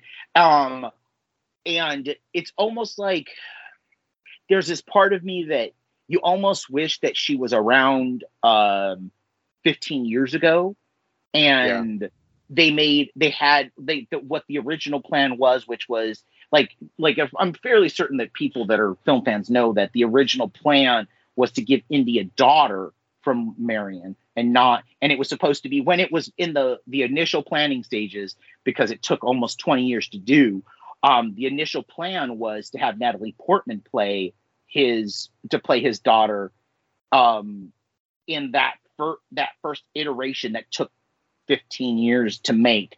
Well, like she was supposed to be his daughter, which, if you really think about it, it kind of both meta makes sense because she was doing the prequels at the time. Um, and it also like physically makes sense because if I see Karen Allen and Harrison Ford and we put them together, oh, that yeah, kind of sure. equals it equals Natalie Portman. But also, the weirdest part also about that is is that if we go back just a few years, you almost wish that Phoebe Waller Bridge was around. Waller Bridge was around because she also feels like a product of Harrison Ford and uh, Karen Allen put together equals Phoebe Waller Bridge um, as Helena Jones, right? Like, like you could see it if, it, like them just taking Shia LaBeouf out, and I know it's Shia LaBeouf, but I don't care. Like the dude is so toxic. Um, you you put her took him out and put her put her in right? Like it works. It makes sense. It actually probably makes crystal skull a lot better of a movie. Um but it's all to say that like you know like phoebe waller-bridge is fantastic in this movie. Like if anything like if you, if you get anything out of this movie you cannot say that phoebe waller-bridge didn't do her job and like is appropriately star star adjacent right? Yeah. Like she did, she, like, we know that Harrison Ford is Indiana Jones and it's his thing, right? He stands on the platform. But, like with River, like, he found somebody that he felt was his his equal and he doesn't mind that she's on the same pedestal as he is in this movie because they they work side by side in this movie it's yeah. not like it's not like they're trailing him it's like he's like when she shows up she's always there or she's like or my favorite part of it is where she's one step ahead and he thinks the worst of her because yeah. the table has been set for her to be the worst version of it right? Yeah. Um so I and really, she like, plays into that. Like she totally yeah. plays into it, it it's it's it, yeah the i think this everything with him and her I, I truly truly enjoy about this movie. I, I I did have fun with it. I, I think we're basically on the same level. Yeah. Um, as far as like, yeah, it, it was fine. I, I think I did tell Spencer after I saw it. I was like, yeah, the the ending, not the very end, but the the going back in time. I was like, mm-hmm. it didn't like I get it, but it doesn't fully work for me. Um, I mm-hmm. I do appreciate the fact that like this brilliant mathematician created a time travel device that only goes to one place. yes. only goes to one place, regardless.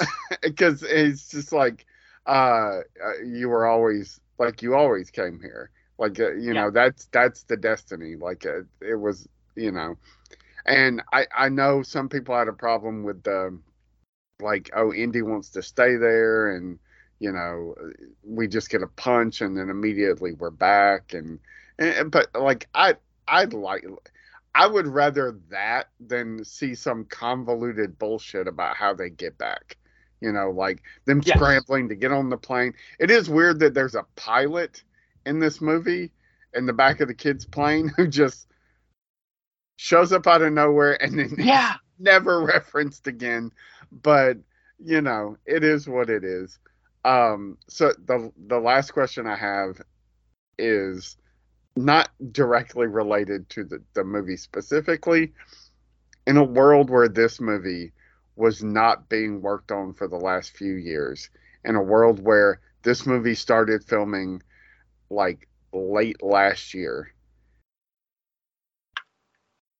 we're getting the reunion, right? There's no way after Huy Quan fucking oh yeah. explodes that they're not somebody's not like hey uh you know we gotta find a way to put him in this movie right? Like even if we yeah. gotta start from square one because now it's all anybody wants. Well okay so i already know what happens. Like if they didn't spend 350 million dollars on this movie like midway through production. They stop, they repurposed Tangiers to Hong Kong. Yeah. In the 60s. And we get the Enter the Dragon slash um uh rickshaw kind of chase scene with like short uh, with short round as an adult but being more like indie than even indie was and it, it's gonna make us cry because like like from beginning to end it's like even now I'm getting all choked up about it because it's like that that that relationship is so wholesome and it's the like it's the thing that's missing. If they're gonna do anything, if they're gonna make a sixth movie, it's because Harrison Ford loves Ke Quan so much, and Ke Quan loves loves Harrison so much that they want to collab together one last time. And yeah. we get the reunion we really wanted. Like Marion, like it works because it's the dialogue because it's the thing that we kind of wanted. Yeah. Like like and even then it like I'm like you know me, I'm I like I sniff crassness out like there's no but there's no tomorrow and I don't like it at all. Like I don't like when you crassly do stuff, but this was kind of earned because it's 40 years of relationship, right? 40 years in our head of like Karen Allen being the perfect. It's almost like they tried to make him a Bond a Bond character with the Jones girls, but everybody loves Karen Allen so much. We all fell in love with like there's a certain section of men. It's a very troubling relationship with her. Oh yes. But like, you know, if you get into it, it's very disturbing. Well, oh, and, and if you if you read if you read the interviews or uh-huh. the, the, the notes and you mm-hmm. hear about what the relationship was and how I mean the line, how how do you let something like that ever come out? I like, hey man, we gotta delete those notes. yes, like, like and and like like like yeah, we gotta delete those notes and those and those papers. But they they this was Harrison involved with them. That's the crazy part. But nobody for everybody forgets the line. I was a child. I was in yeah. love. It was wrong, and you knew it. Was the basis of all of those conversations. And when you think about that line, and then you realize who Indy was and what he did, it's like, oh man, that is some fucked up shit that that Spielberg yeah. and Lucas, Spielberg and Lucas created. Mm-hmm. Uh, like, I don't know. We're just gonna have him, you know, be in a relationship with a 15 year old. exactly. Uh, it's like okay, um, uh, but but like the whole thing of like like as a kid watching this, we didn't know, but yeah. we like, but it's like like for me, Raiders was like the first thing that I got a taste of romanticism in adventure movies. And I'm not saying it's right. I'm not saying that the relationship is right, but what I am saying is that uh, for a certain sector of us, we grew up with like oh, in love with Mary with Marion Ravenwood, it, and nobody else. Willie Scott, I mean, the Nazi girl, Ilsa, yeah. the Nazi woman. Um, There's nobody never... in Last Crusade, right? Yeah, no, it's Ilsa. Ilsa, the you know, oh, yeah, yeah, yeah, with, yeah, She yeah, sleeps yeah, with both. both of them. Yeah. yes. Um, I was I was thinking of what's her name in uh uh uh uh the fourth one. Um. Oh, uh, uh, Cate, Cate Blanchett. Yeah. yeah, the the Russian uh, the, the the Russian um psychic. The, yeah. The, the, the Russian psychic that ends up getting melted um, just like all the Nazis in, in in the in Raiders. But um, I don't know, like it's it's weird because I almost think like if this movie was a success, we all we would be getting an Indy six with Ke Quan. Like I honestly think, like even now, I almost think that there is a there is a like there is a thought of like how can we expand this universe because this was included in the Lucasfilm package, so they have it. And I would not be surprised if yeah, I mean, we, will they just let it sit on a shelf? I don't. I no, don't think so. no. Know? And at this point, you could like you could literally do like if you wanted to be bold, if you really wanted to be bold, you could get the Daniels and have them hook back up with Ke Quan and go.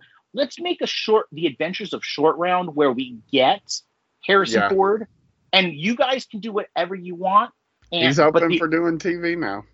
Yeah, he is. And let's go ahead and do a wild ass TV series that's set in Hong Kong, uh, or that starts in Hong Kong and goes all around the world and globetrots with with Short Round as an adult, where he's having to help Indy, like you know, get him another MacGuffin, whatever the MacGuffin is, right? Yeah. Um, and uh, and you just have him go along and like you have Indy go along with Shorty but this way, it's the dynamic has changed because because Indy is an old man now. I mean, even though he can still kick ass, you have him go on an adventure with Short Round, um, and you basically make the best TV show adventure father son movie because then it becomes the last crusade because like Yeah. let's be all honest like like um so like when i watched when i watched temple of doom i literally got choked up when there's the moment where they hug after Indy's like you know been Yep. like you know re de decultized.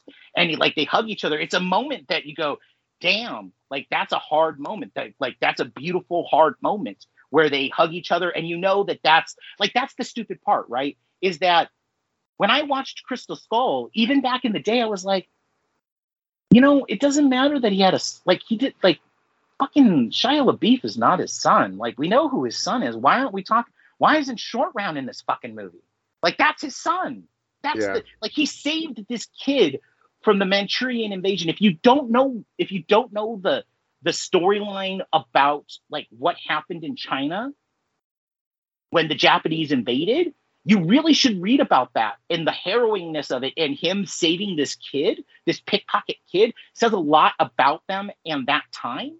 And all of a sudden he's just not around. Like Yeah, It's weird, It's right? really Yeah. weird that that it just, you know, uh, it it it would be nice to have that moment. Um, you know, it, yeah, I, I I'm with you. There there's no world where if this movie wasn't like pretty finished by the time everybody's like, oh shit, short round is back. Like Ke Huy Quan, man, went Oscar winning, like just killing it. This, you know, he's on fire right now. There's no Yeah. world where they don't stop production and be like, okay, we, we've got a rewrite coming in. Uh, we've got him signed. Like we're gonna figure something out. And honestly, I I would have loved a moment where uh Phoebe Waller-Bridge's character is giving Indy shit and are calling him Indy, and he's like, "Hey, you call him Doctor Jones." Dr. Like- Jones. like I would have fucking died. Like, yeah, it, it is. It's gonna be truly, truly regretful that the world has rediscovered what an amazing talent this this guy is, and we're not going to get to see any kind of revisit to to those roles. I mean, Mhm. maybe it's for the better. I don't know, but like the uh, like Indy and Goonies, like made him like just such a fixture of our childhood that like I mean it, it was one of those things, right? Like where as you're growing up, you're just like, what happened to Short Round, man? What happened to Yep. Data? Like what happened? Like he's really really fun and funny and charming in those movies and like it, it just didn't pan out and now like all these decades later it's like oh shit this dude is legit phenomenal and everybody slept on him for decades and I, I you know i would love to see them revisit both of those performances but uh or roles um but yeah i, I mean who knows if we'll get it um yeah I, I i i hope that indy gets has a little bit more legs than something like the flash um Yes. I No, saw it Yeah. two a little over two weeks into its run Mhm. and i went to the imax in chattanooga or the limax in chattanooga Mm. and i mean it was about half full so Yeah. you know that that's not terrible but i also know that they they wanted it to do gangbusters and it hasn't done gangbusters and that it's unfortunate because i definitely think it deserves a better box office than it's gotten flash maybe doesn't even though flash is a fine like i had a good time with it but like Mhm. I I mean, is there any part of you that is sad that the Flash completely crashed and burned? Um, the only reason why is because of Michael Keaton. uh, the yeah, and the Batman Beyond thing that they were Yeah. talking about. Um, Which, I mean, who do who do you believe there? Like, um, because Uslan says no, that was never happening. Yeah. But Kevin Smith's like, I talked to your son, and he told me that's what you were working on. exactly. No, I I believe I believe Kevin Smith. Like to be perfectly honest, I believe Kevin Smith because anytime he's ever done that and he's ever dropped a, a bomb Yeah. of knowledge, everybody Years later, it. it comes out. Comes out. Like, yeah. Yeah. like like I always believe Kevin Smith because Kevin Smith is incapable of not being transparent Yep. about these things. He Like, does he not just- keep his mouth shut, man. No. It's the reason why like it's the reason why Ben Affleck and him have had such a weird friendship is because he keeps on talking about shit that Affleck tells him that Affleck Yeah. knows is shouldn't Or be the out there. antics he gets to gets up to him, like telling Mhm. stories about yeah, like Ben Affleck used to like you know drop his pants and put his balls on my neck and like uh, Yeah. just juvenile shit like that. It's like, hey man, like you can't tell stories like like should Ben Affleck be doing stuff like that? No, No. but like you like you you you're you can't tell people that and be like oh isn't that funny he's like i'm trying to win an oscar here and I'm dropping nut sacks on your neck. yeah i that mean never like, happened, but it did. you know it, it it's Uh, you like, know if if Affleck ever decides to try to become senator, he never will. yeah But you know why? Because fucking Kevin Smith. somebody's gonna it. interview kevin smith and it's gonna it's just a foot in mouth um Yeah. i'm i'm with you. I like i i totally like eh, come on man. Like we're talking about warner brothers a studio that is grasping at fucking straws. If Yep. that movie if flash had been a success they would have been like well we can't really hitch our wagon to this kid right now because like people are so like eh about him. But everybody liked michael keaton. This movie made a shit ton of money like let's go with michael keaton we're gonna do that you know Yeah. um so yeah uh flash which you uh, by probably the end of this week you'll be able to stream on hbo max or Yep. max the one to watch or whatever the fuck it's called now david zaslav can eat a pile of shit man Yes. fuck seriously. that dude Like, seriously, dude. I know we started this podcast damn near a year ago talking about fucking David Zaslav, but Jesus, man, like I I don't know if I've ever like first of all, it's a problem to me at least that I know ahead of a studio's name so fucking well. Like yes. if you ask me who was heading up Sony right now, I'd seriously have to think about it, and I'd probably still get it wrong. Yeah, like like I constantly think it's still Amy Pascal, which is Yeah. I mean, she she She got kicked out. yeah, she got kicked out. The the email shit, like, you know, yeah, bye bye Amy. Um, but you're right. Like it turned like, out to be the absolute best thing for her career. Yes, exactly, exactly. I mean, she's still she's still riding the uh, the, the Spider-Man the Spider-Man gravy train um because you know i mean like you know i mean it's the summer you know but Disney's a to- little different because Disney is such an a brand in and of itself. yes But like the fact that I know who the fuck David Zaslav is is troublesome, man. yep. like and i'm so like i i just i i hate thinking that i i need all of this to crash and burn because warner brothers eh, itself just the studio has so much like history and potential and and, and maybe there's somebody out there who can wrestle that away and do something with it. Mhm. But like this dude, I, I don't know, man. Like when Spielberg and who who was it? Spielberg, uh, scorsese and Scor- pta yeah, have to fucking step in and be like, "Hey, bro, no, like Yeah. this this is history, man. Like you have to do something to preserve this.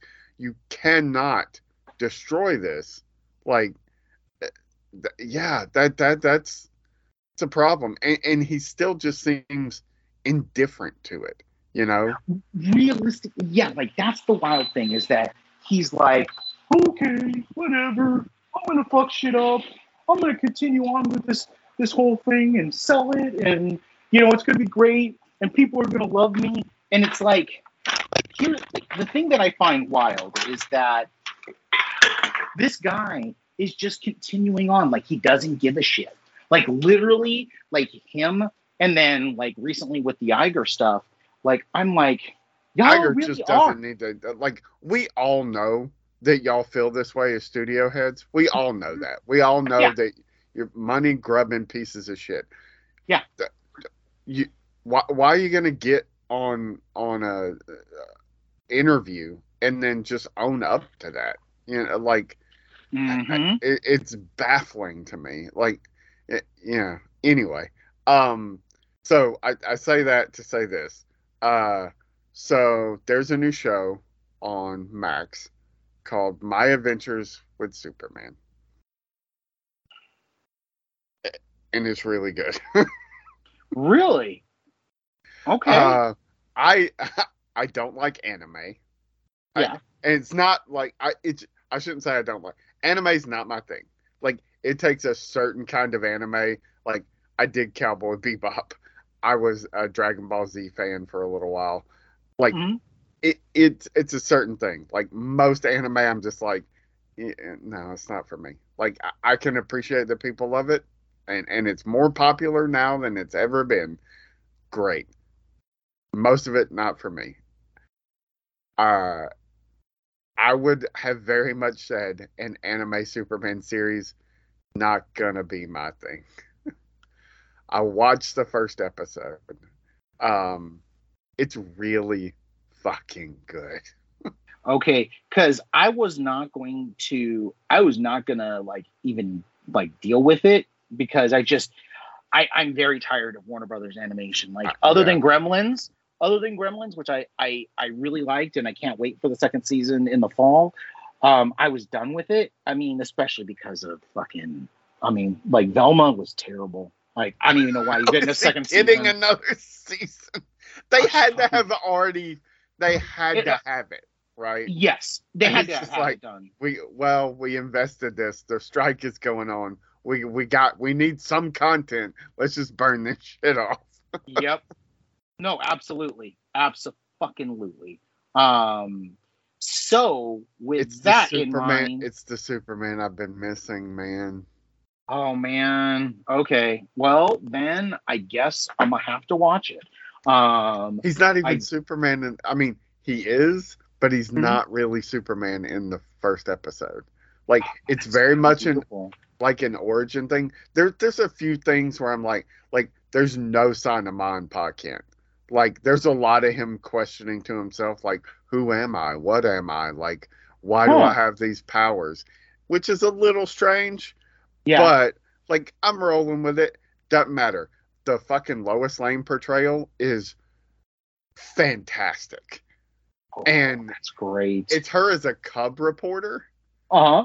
So like, and it, it's so it, it it's so they're they're cub reporters, and Jimmy is like a, a, a like right along with them, and they're just supposed to do shit like go get coffee and like, but that Lois is so gung ho. Lois, you know, she's just trying to take on the world, and the first episode is total throwback to the Fleischer stuff.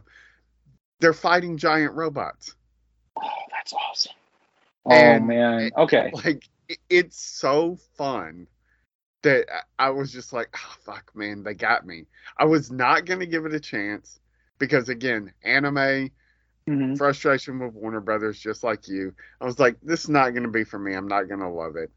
But immediately, I, I was just like, uh, this is so nice.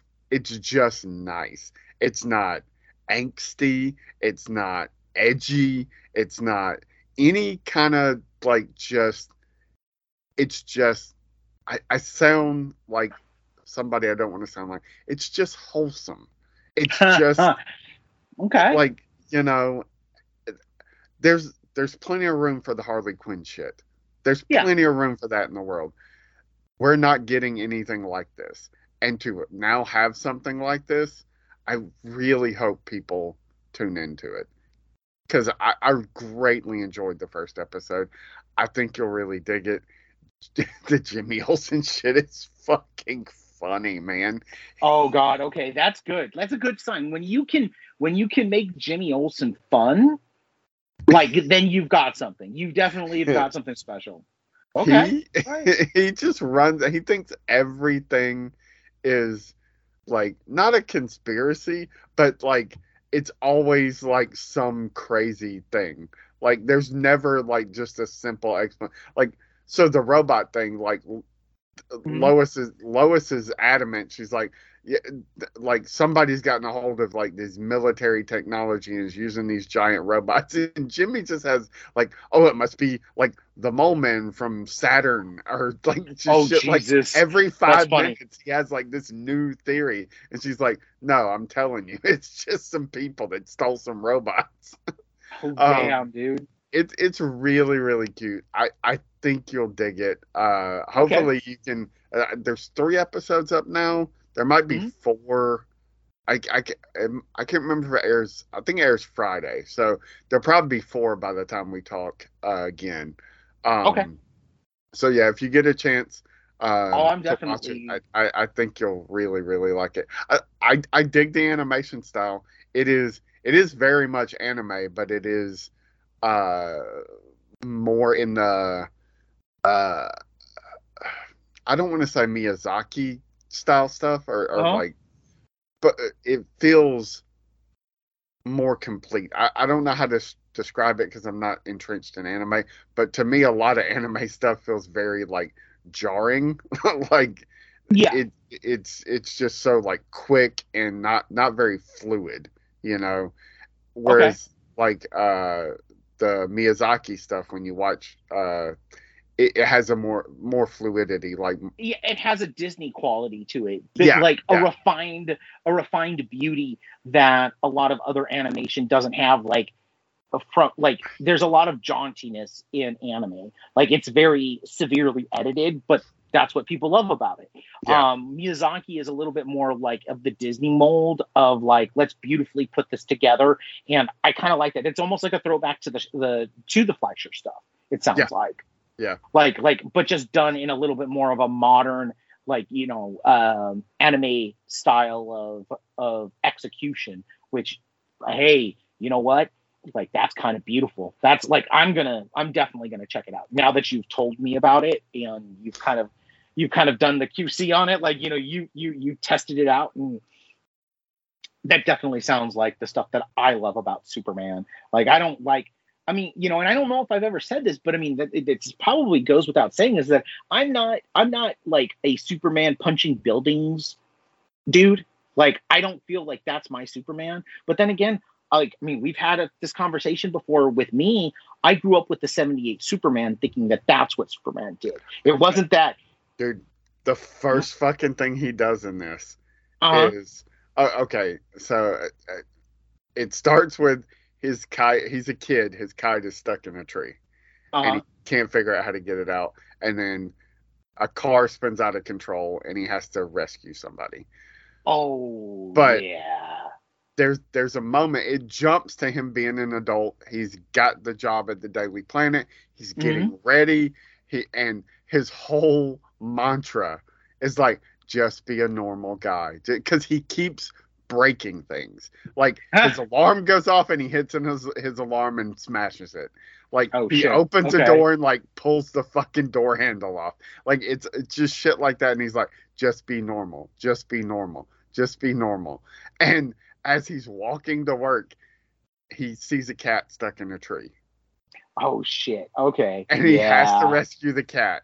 And it's just like so he rescues the cat and he he's like all right being normal starting now just be normal like, it's so sweet which is weird to say but it- is that kind of superman i think you'll really dig it um Uh, okay, yeah, I'm definitely So- on board. this. Anything you want to hit before we we have to jump out? So it's Um. Uh. Secret Invasion. That's a big conversation, bro. That's like Yeah. that's actually that's next. I mean, and plus I have not watched the next episode yet.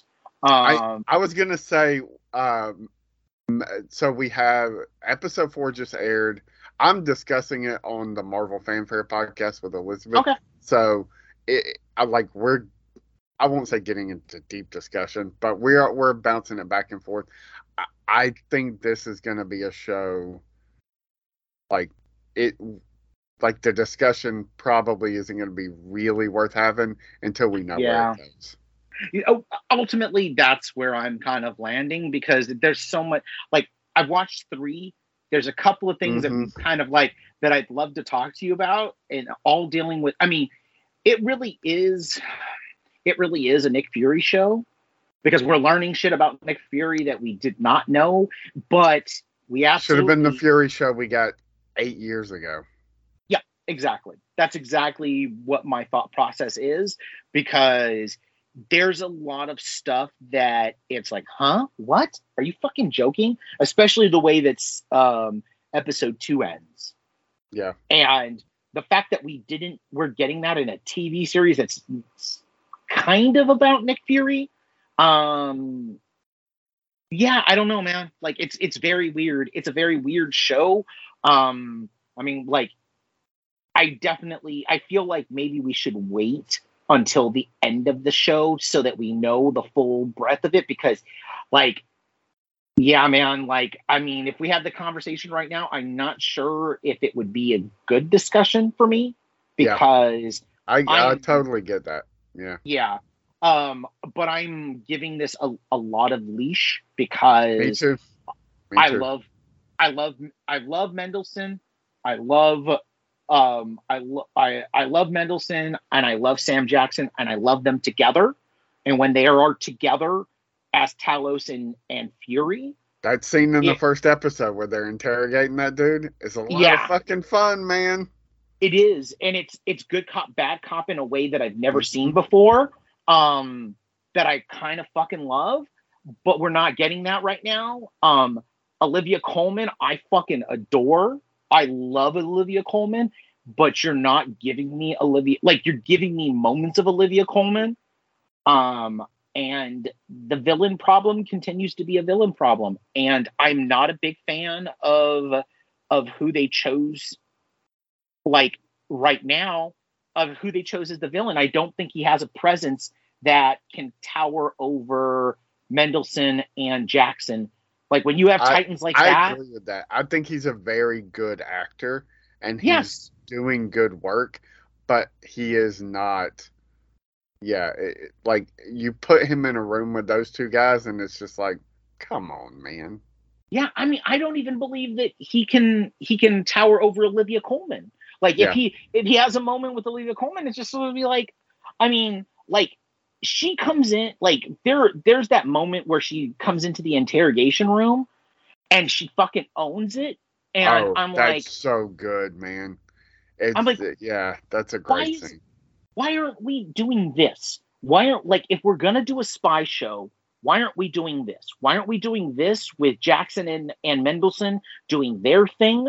Um, why aren't we having this? Why is why are the Skrull stuff why is the Skrull stuff such a big part of this when you've gotten a, a guy who's a good actor, but he is not the megaton gravitas that I want from a guy like this in this situation. You need a leader that literally you look at and you go like you know in the moments that he's like talking to his people that Yeah. it's like oh i see why they're following him fuck all this other stuff it just Yeah. doesn't make sense like and then to like like spoilers guys to get rid of maria hill in the way that they did as a just a, a like just an exclamation point to end like to end a pilot Yeah. like a, a pilot episode i'm like why are you getting rid of a person that you could use in action scenes like because I mean- Because they asked her to come back, and she said, "Only if you kill my character off." yeah which i'm like okay so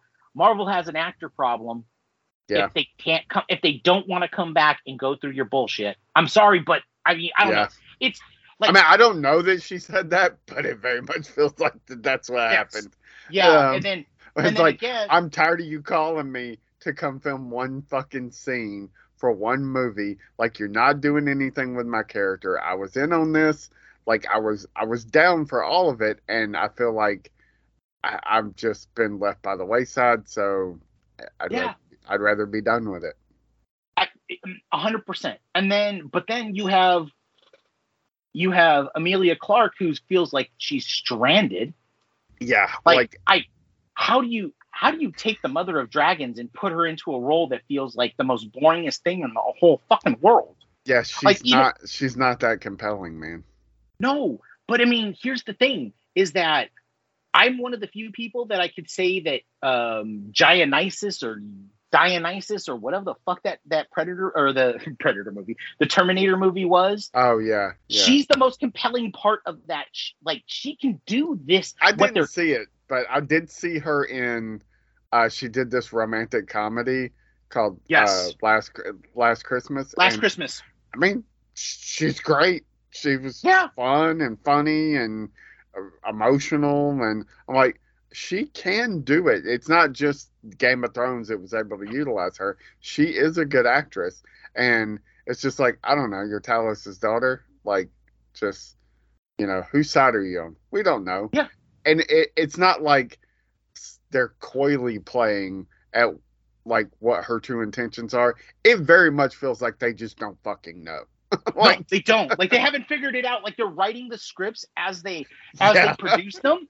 I'm like, and there's this tone of like, and it's not purposefully vague. Like, so you brought up Tinker Tailor Soldier Spy, right? Yeah. This is literally supposed to be Tinker Tailor Soldier Spy, Mhm. but an action version of it, and it doesn't Part- even feel like. Oh, go yeah, ahead. parts of it work, and but it, it's very 50-50. Like Yeah, it's like sometimes it, when it's firing, it's like, oh wait, yo, this is pretty good, and then five minutes later, it's like, what the fuck is going on? yeah. I'm like, Um, okay. Yeah. So ultimately, it's one of those things where I'm like, where I was instantly drawn into Loki and I was instantly drawn into WandaVision. It feels more like uh, Cap and Winter Soldier, where I really want it to work. Yeah, and, But and it's not working. Not working. Yeah, Yeah. like I- I'm I'm not hating it, but I'm just Yeah. not tr- like truly truly enjoying it. Um, No. Like, and, and like Iger saying what he said about the like the uh, diluted Marvel stuff and like you know I, I get what he was trying to say, but like here's the thing, like I I enjoy I I mean sh- my enjoyment of She-Hulk has nothing to do with me not being fully invested in something like Quantumania, which I did enjoy, but like I was having fun with She-Hulk. Quantumania is like, oh yeah, that was all right, and I Yeah. might not ever watch it again. You know? It's true. It- it- like that's the thing is that it's like, okay, the stuff that I've liked about Marvel TV, and this is this is this is the thing that I feel like Marvel TV should be a lab where you cook shit up and you try stuff and you see what Mhm. sticks and what doesn't. Like it's beautiful when it works because it's stuff like She-Hulk, Loki, and WandaVision. All of three film, all three TV series feel wildly experimental, right? Like Yeah. they they they they Uh, work in the Werewolf, combined Werewolf by Night. Werewolf by Night, exactly. Black and white, old school universal horror thing that like is just like I said, it's a lab. Like TV should streaming should be a lab for them where they can develop talent, where they can show off what they can't do in TV or what they can't do in movies, which is tell longer stories, things that maybe are so wildly original that they don't have space for them. Um, in like like you know when you're making 350 million dollar movies and that's like you know and i'm not just saying that as a like a weird m- number like i I, i've seen the budget numbers like you see the budget numbers quantumania cost 350 million dollars and for a movie that is essentially a a new hope ripoff uh like a, a star wars new hope ripoff by way of the volume that's a lot of fucking money to spend Mhm. on on a movie that's quaint. That's like kind of like charming in its own way, right? Um, but here we are. That's what they're doing. And I, I don't get the She-Hulk thing because it's like it's such an original, such a fun show that it doesn't dilute the Marvel brand. It dilutes the Marvel brand because Marvel Bros, not not Marvel fans, but Marvel Bros are like, why is she wearing a bikini? Why is she doing this? God, she's so stupid. And they're Yeah, the loudest mad because she's dancing with Meg the Stallion. it's Yeah. dumb shit. I'm like, well, I enjoyed that. I watched every episode multiple times.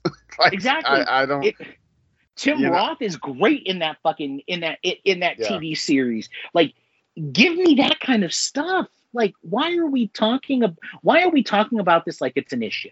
Like, and again, because I- Quantumania didn't light up the box office and Secret Invasion isn't doing gangbusters and but I mean you know uh, you know Guardians made a shit ton of money man like yeah, it, it- so it, it's not about it's not about quantity I mean to a degree it is but it is about quality you know like you, no, absolutely.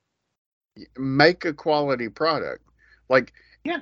if if anything, it's not the dilution of the brand because uh, you're just putting too much out. It's because you've you've stretched yourself thin, and you only have one Kevin Feige, and you know, so maybe his head isn't where it should be. Um, yeah.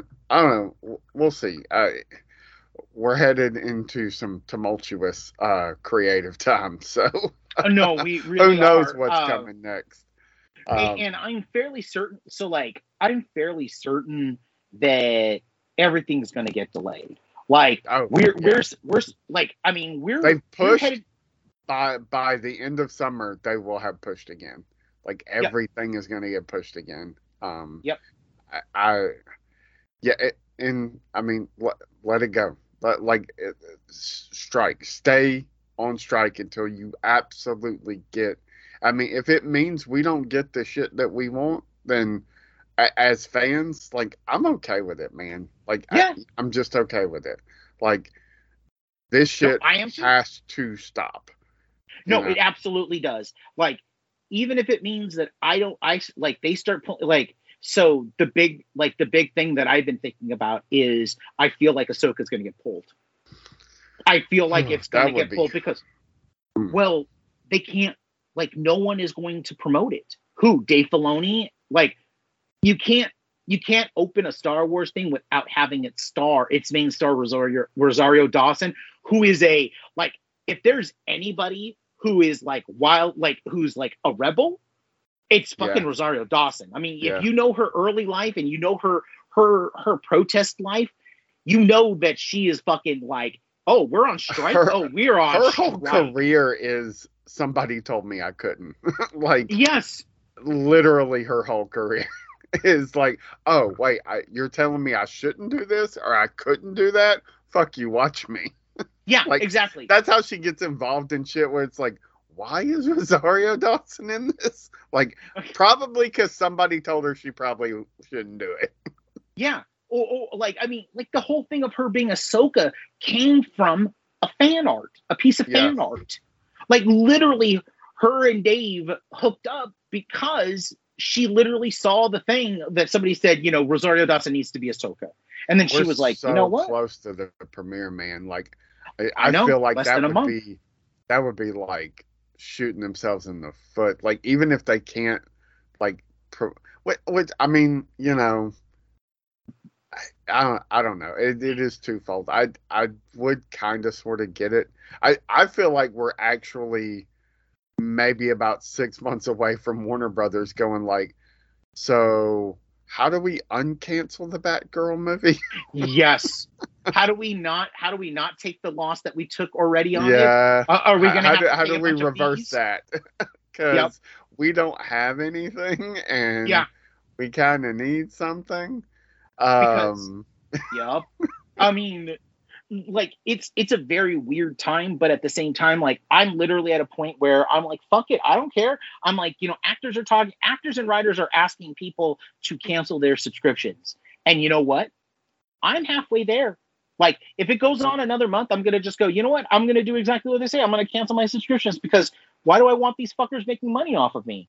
Like why do i want the studios? Why do i want netflix disney and all the rest of them to make money off of me why not Yeah. just cancel it? I have enough physical media that I can catch up on. I mean, my I- wife would probably stab me in the heart.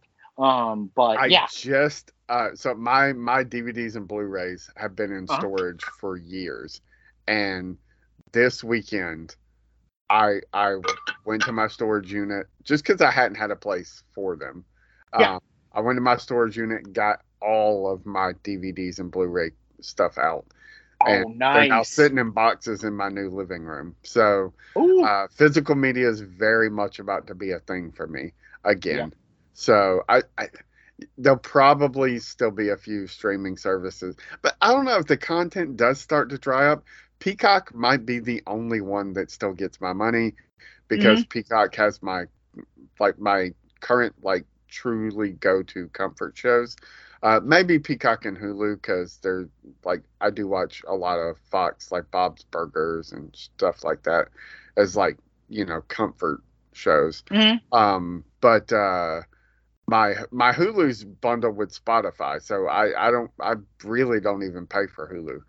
Um, but uh, yeah. Um, so, speaking of Peacock, and we, we can end with this. I did you watch any of Based on a True Story?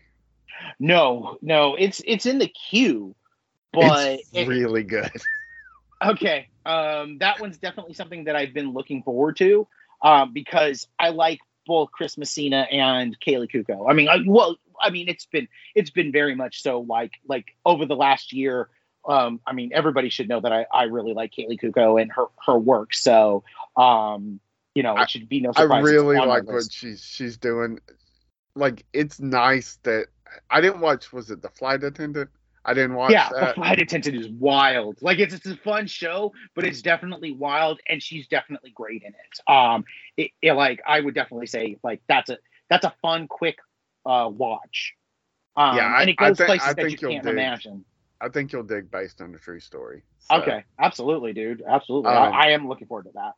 So um, we'll be back. We'll definitely be back soon. It's not going to be another three week break. Um, uh, hopefully, sometime before we talk, I will get a chance to go see Mission Impossible. Um, Yes. I I I really wanted to get to it this weekend, but I, I was like, I I can go see Mission Impossible, or I can make this one trip to to grab essentially what was the last of all of my stuff down in Columbus that I wanted to bring up here, and I elected to just go ahead and get that out of the way. Um, Life always like you know what? It's always like that kind of stuff. You like.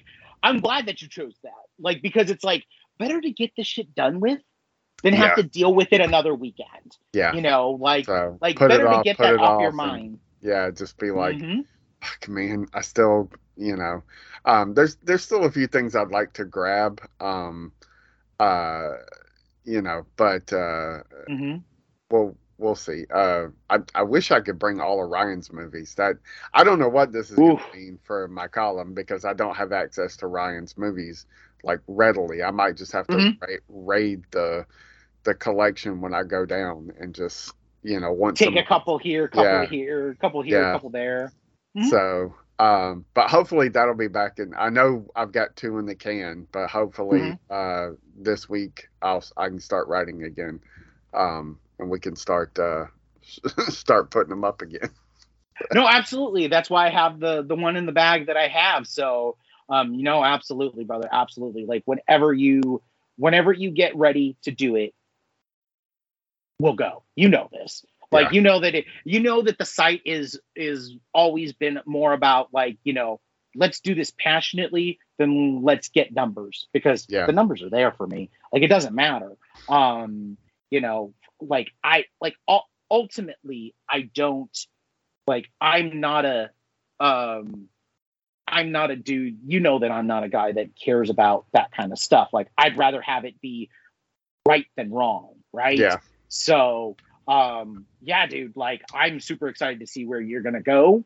Um with the column. I mean, I've already read the other column. I already read the next column, so I know what's going on, but I'd like to see what happens next after that. So, but again, um, you know, it's all about you know, it's all about what's what's right for us. And Yeah. you know, just right now, like life is in the way. Um, it just has to wait. And you know what? I mean, you've been writing so like I don't think that like people realize that like, you know, we have like like close to 40 40 articles on the on the site Yeah. um that are this that are this this column and it's like jesus you you run the gamut of like so many different movies and so many different contexts that you know it's okay to take a little bit of a break and re and readjust and move forward after after the big move is done and after you've settled in and you know truly what you're how you want to re, re reapproach this stuff so yeah dude yeah. i'm excited i'm ready for it whenever it's happening um, Yeah. so yeah no no absolutely brother absolutely all Um, right So yeah, Uh, everything else that I'm doing is over on xwingfiles.com as always.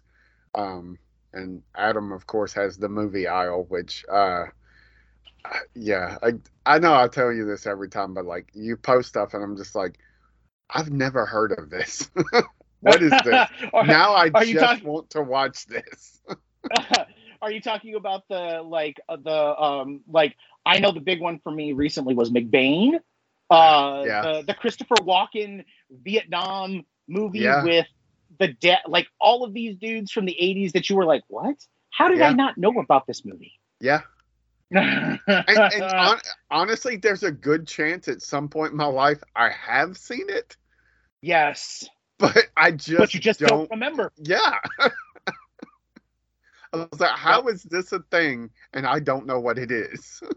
Mick, uh, McBain, isn't McBain the character on The Simpsons that's like the Yes. Schwarzenegger? Okay, that's what I thought. Yes, absolutely it is. Um and uh yeah, no, uh it, it's just kind of wild and great. Like I'm I'm getting ready to post a there's a um there is a um uh whatchamacallit um Jesus Christ. Uh there's a 4K version of Weird Science that I'm Oh, getting man. ready to like to like post my review of and like I forgot Talk about how a much problematic fun movie. oh my god like i completely forgot how problematic this fucking movie is Uh, we love John Hughes, but holy shit, man, that dude, like, eh, I don't know if he'd have made movies today, man. no dude not at all especially with the first night with lisa like Mhm. oh my god like there's just some stuff that you're just like uh yeah no no no no no that's not gonna work um Yep. i don't know what the hell but it's not gonna not work fly today. Yep. Um, Man. but it was still a wild, fun ride. Right now, um, like I got a little bit of morose because like it made me like. So I I just recently uh did a 4K review of Waterworld, and it Yeah. instantly made me feel about the same the first time like. Waterworld, for people that don't know, because I didn't write it in my review because I, I didn't feel like feeling even sadder than I already felt and crying a little bit about the loss of Ryan, but like Yeah, that was a, Waterworld for that was That- fu- that was a fun conversation. yes, like if you guys don't know, and I don't even know if it's on the internet anymore, but there is a an episode of a podcast that this is like where me and Ryan kind of solidified our friendship because of like Waterworld. Like Waterworld is the thing that made me and Ryan friends. And like revisiting Waterworld in 4K, it just made me a little sad because like this was a movie that me and Ryan bonded over. It was our first movie that we bonded over. Um and yeah, that's out. And It was so he was so contentious about Fury Road. Just he's like, I fuck that movie. It was just Waterworld without the water. it, and you know what? I'm gonna say that like like it's how can I put this? Like that's what I loved about Ryan is that he, regardless of anything, refused to like buckle on things that he did not like. Or he he Yeah. felt were he felt were like like not the thing like we're not up to his standards of uh, of of pop cultureness. And you know what? You gotta love a dude that does that. Like that that he Yeah. I mean, it, it's just it was such a like, and then I got to know Ryan through just the various podcasts, and then like reaching out to him online, and it it wasn't like he was being contentious for contentious sake. That's him. That was him. Like, Yep. and I like, and the more the more I got to know him, the more I loved like the more I loved those types of things, and in a I way, mean- he kind of changed me and made me feel like it was okay to be contentious about something that nobody loved. Right? Yeah, I mean, I, it's it's. I mean, the going back to the comments, start the column literally starts with me going like, I don't fucking like the Fifth Element, yes. but my brother loved this movie, and I don't fucking understand why. And I like, I, and I know that I'm in the minority there. I even got to a conversation with a uh, a woman at work the other day because it's she's like, it's my favorite movie. I was like, why? Why? She's like, why do you not like it? I'm like, I, I just don't think it's very good. like, Yeah. it looks great. Like, the performances are okay. I was like, but it's a mess of a movie, man. And, and like, I, and not even to get into the whole, like, he cribbed a lot of shit from a lot of places, um, which I know everybody does, but it seems super obvious to me.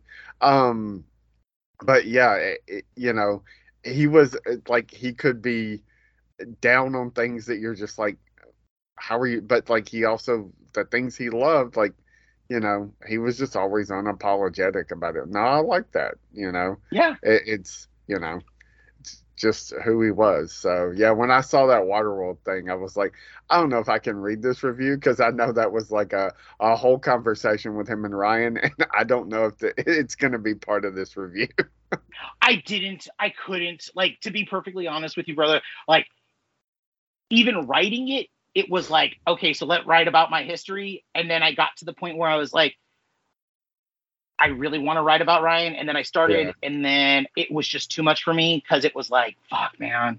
Like, this is our movie. This was our movie. Like, like, as much as, like, as much as Batman 66 is our kind of thing, Yeah, and I, I keep on wanting to go back to it and go let's make this a section a section of our of our fucking like of but then even that gets that gets sad because it was like it was the project that we never got Ryan, we never got Ryan on. Yeah, like we got like we always circled around and we kept on talking about him and we wanted him on and we didn't get him on because like you know things just things just didn't happen. And so it's like there's another thing that's just sad. And but it's like that's our thing right? Like as much as like batman 66 is our thing ryan and i's thing was the water world was waterworld and it was even tough for me to just write about waterworld and so i was like i don't know if i can do this i was like man I and then I just chose not to because I didn't want to be like I was already sad and I didn't want to be continue to be sad for like a week afterwards. Just yeah, I mean, even now I'm kind of a little morose about it because I was like, man, fucking Waterworld, man. I'm like, this is a this is a, like, I'm not gonna lie, like, yeah, it like people hate the movie, but man, in that three hour version of of Waterworld, the true Kevin Costner cut of Waterworld, man, that fucking movie rocks in a way that it's like it's fun and it's like it literally feels like like everything that I know about Ryan, every movie that he's ever liked that I know about, it feels like it's all designed for Ryan's like love of like like movies and the Yeah. wild ass shit that he loved. Um so yeah. Yeah. Um you guys can read my review. It doesn't have unfortunately it does not have Ryan in it, but I feel like it's the spirit of Ryan um you know in in the best possible way. Uh so yeah. So yeah, if you want if if you knew Ryan and you and you're listening to this and you and you hear me talk about it, uh yeah, you know, maybe you want to give it a try. Uh, you probably end up crying, just because Ryan was the Ryan, Ryan was like you know uh, he was the he was the biggest. I feel like he was the biggest Waterworld stan, and I he mean, made me love yeah. it. He really was. I like I don't know anybody that would talk about Waterworld except to Oh. comment on like, yeah, what a fucking flop that was. And Ron's like, I like Waterworld. like, you know. I mean he didn't watch it once a month or anything, but you know, he he watched it. So um anyway, yeah, we'll be back hopefully uh in a few days talking about uh hopefully Mission Impossible and the further fucking collapse of our entertainment. Holy Man. shit, man. Yeah. I mean, okay, so just as a side note, because I want to talk about it, because like, let's talk about something that's both sad but also very happy. Like, I sent you a picture of something that we've been waiting for for fucking, fucking since we were kids and we watched when we were reading comic books. But you've heard that they stopped production on on Deadpool. Deadpool, Yeah. three, right as we got pictures of the yellow suit, and it just feels like that 20th century logo crumbling thing that they're fighting on. I'm like, yeah. are we gonna lose this movie to the strike because they just started filming? Uh, yeah. I don't know. I'm man. like, I'm like, talk about getting a, a sugar rush high off of that image and then instantly it collapses. Mhm. Like we we keep on hearing about little things like, I mean, are I don't know about you, but I'm kind of excited that that Jen Garner is coming back as Elektra. yeah, in I mean it's it's interest certainly interesting. Yeah. Yeah. Like it's all this weird stuff. Like, are they gonna de-age her? Are they gonna are is Affleck gonna play is Affleck gonna play Deadpool or um his his version of, Of Daredevil. of Daredevil? Um are we gonna get a digitally de-aged um uh, you know both of them Col- Colin Farrell back as Bullseye. Oh um, my god, could you fucking yeah, imagine if oh. we did? Yeah. Oh, Great. Great. oh. Uh, Um Yeah, and, uh, and I mean they they might not pick up filming again for months. So I don't Yeah. know if it'll go on that long, but like, who the fuck knows, man?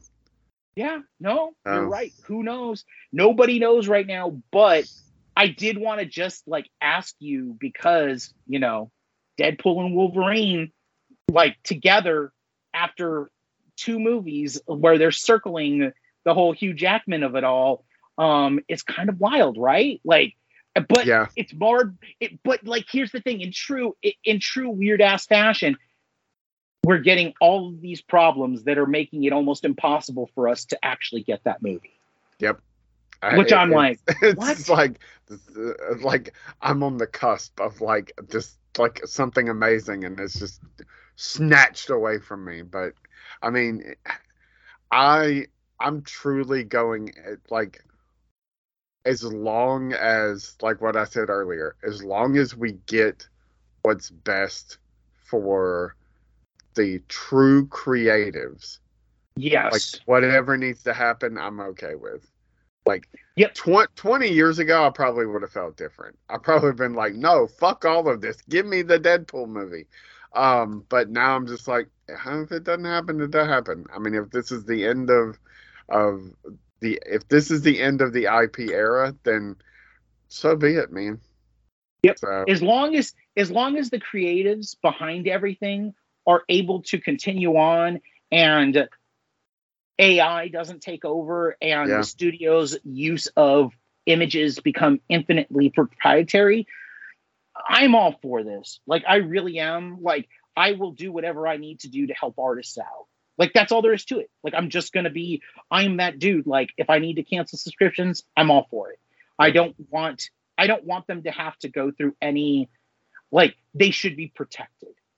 I don't want AI. I don't care about AI. If you gave me AI like movies, I would just stop watching those new movies. Like that's literally what would happen. You would like I would become a luddite. I would literally there's literally like literally thousands of other movies out there that I have not seen. I've got a I've got a compiled list of 5,000 movies that are on my watch list from IMDb that I could like that's 5,000 movies I could start watching 3 a day for the rest of my life and I still not even make a good dent into that that list. That's how many movies out there that I've not seen that have been made from this point backwards that I have on my list. And it wouldn't it wouldn't affect me. I I don't care if I don't get any new content because I don't need it. Um and if that's what it is and I I just become like this stand for for artists, I'm to do it because you know, I don't care about computers. I care about humans and I want artists to do what what they do best, which is create like there's no AI machine that could ever create my favorite movie from last year. Everything everywhere and all at once. There's yeah. nothing. There's no machine that can do that. That's only humans. It's the Daniels, right? Um and so like with that, I'm just going to say um we're going to still be here. We're still be talking shit. We're still going to be talking movies. We'll be back next week, and we've got a bunch of other stuff that we haven't even touched. Um, even if you don't watch the Mission Impossible movies, there's like a whole deep roster of stuff that we've been watching that we haven't even talked about. Um, yep. I, jury duty, I finally got to because I'm done with my jury duty. Holy shit, it deserved all the Emmy nominations. I will say that much. Fucking James Marsden is a genius. Um, yeah. that entire little movie, that entire show is like a beautiful, like little discovery. Um, Primo is another show that I just watched recently. That I watched I don't the know first if, episode. I I couldn't really get into it. Get give it a little bit more. It's yeah. and the Michael Schur-ness of the show, influence of the show, really seeps into it. You'll you'll yeah. be surprised. Um, okay. but but there's so much more, guys. There's so much more than just like the big poppy stuff because we've been watching other stuff um, that we're going to get into. I mean, shit, we just had a whole discussion about Waterworld that you guys didn't even expect us to have. Um, but yeah, uh, we'll be back. Yeah, we'll be back we'll, and we'll be rocking it. Back soon, hopefully back on schedule. So we'll see you guys then. Rings and The Hobbit. Number four, Mario. Number five, Weird Al. Number six, Batman. Number seven, Cal. Number eight, The Simpsons. Number nine, TV. Number ten, every single band that I stole all their MP3s back before they all sold out. Say it all together if you with me now. Nerds ruin everything. Nerds ruin everything. Say nerds ruin everything. Nerds ruin everything. Nerds ruin everything.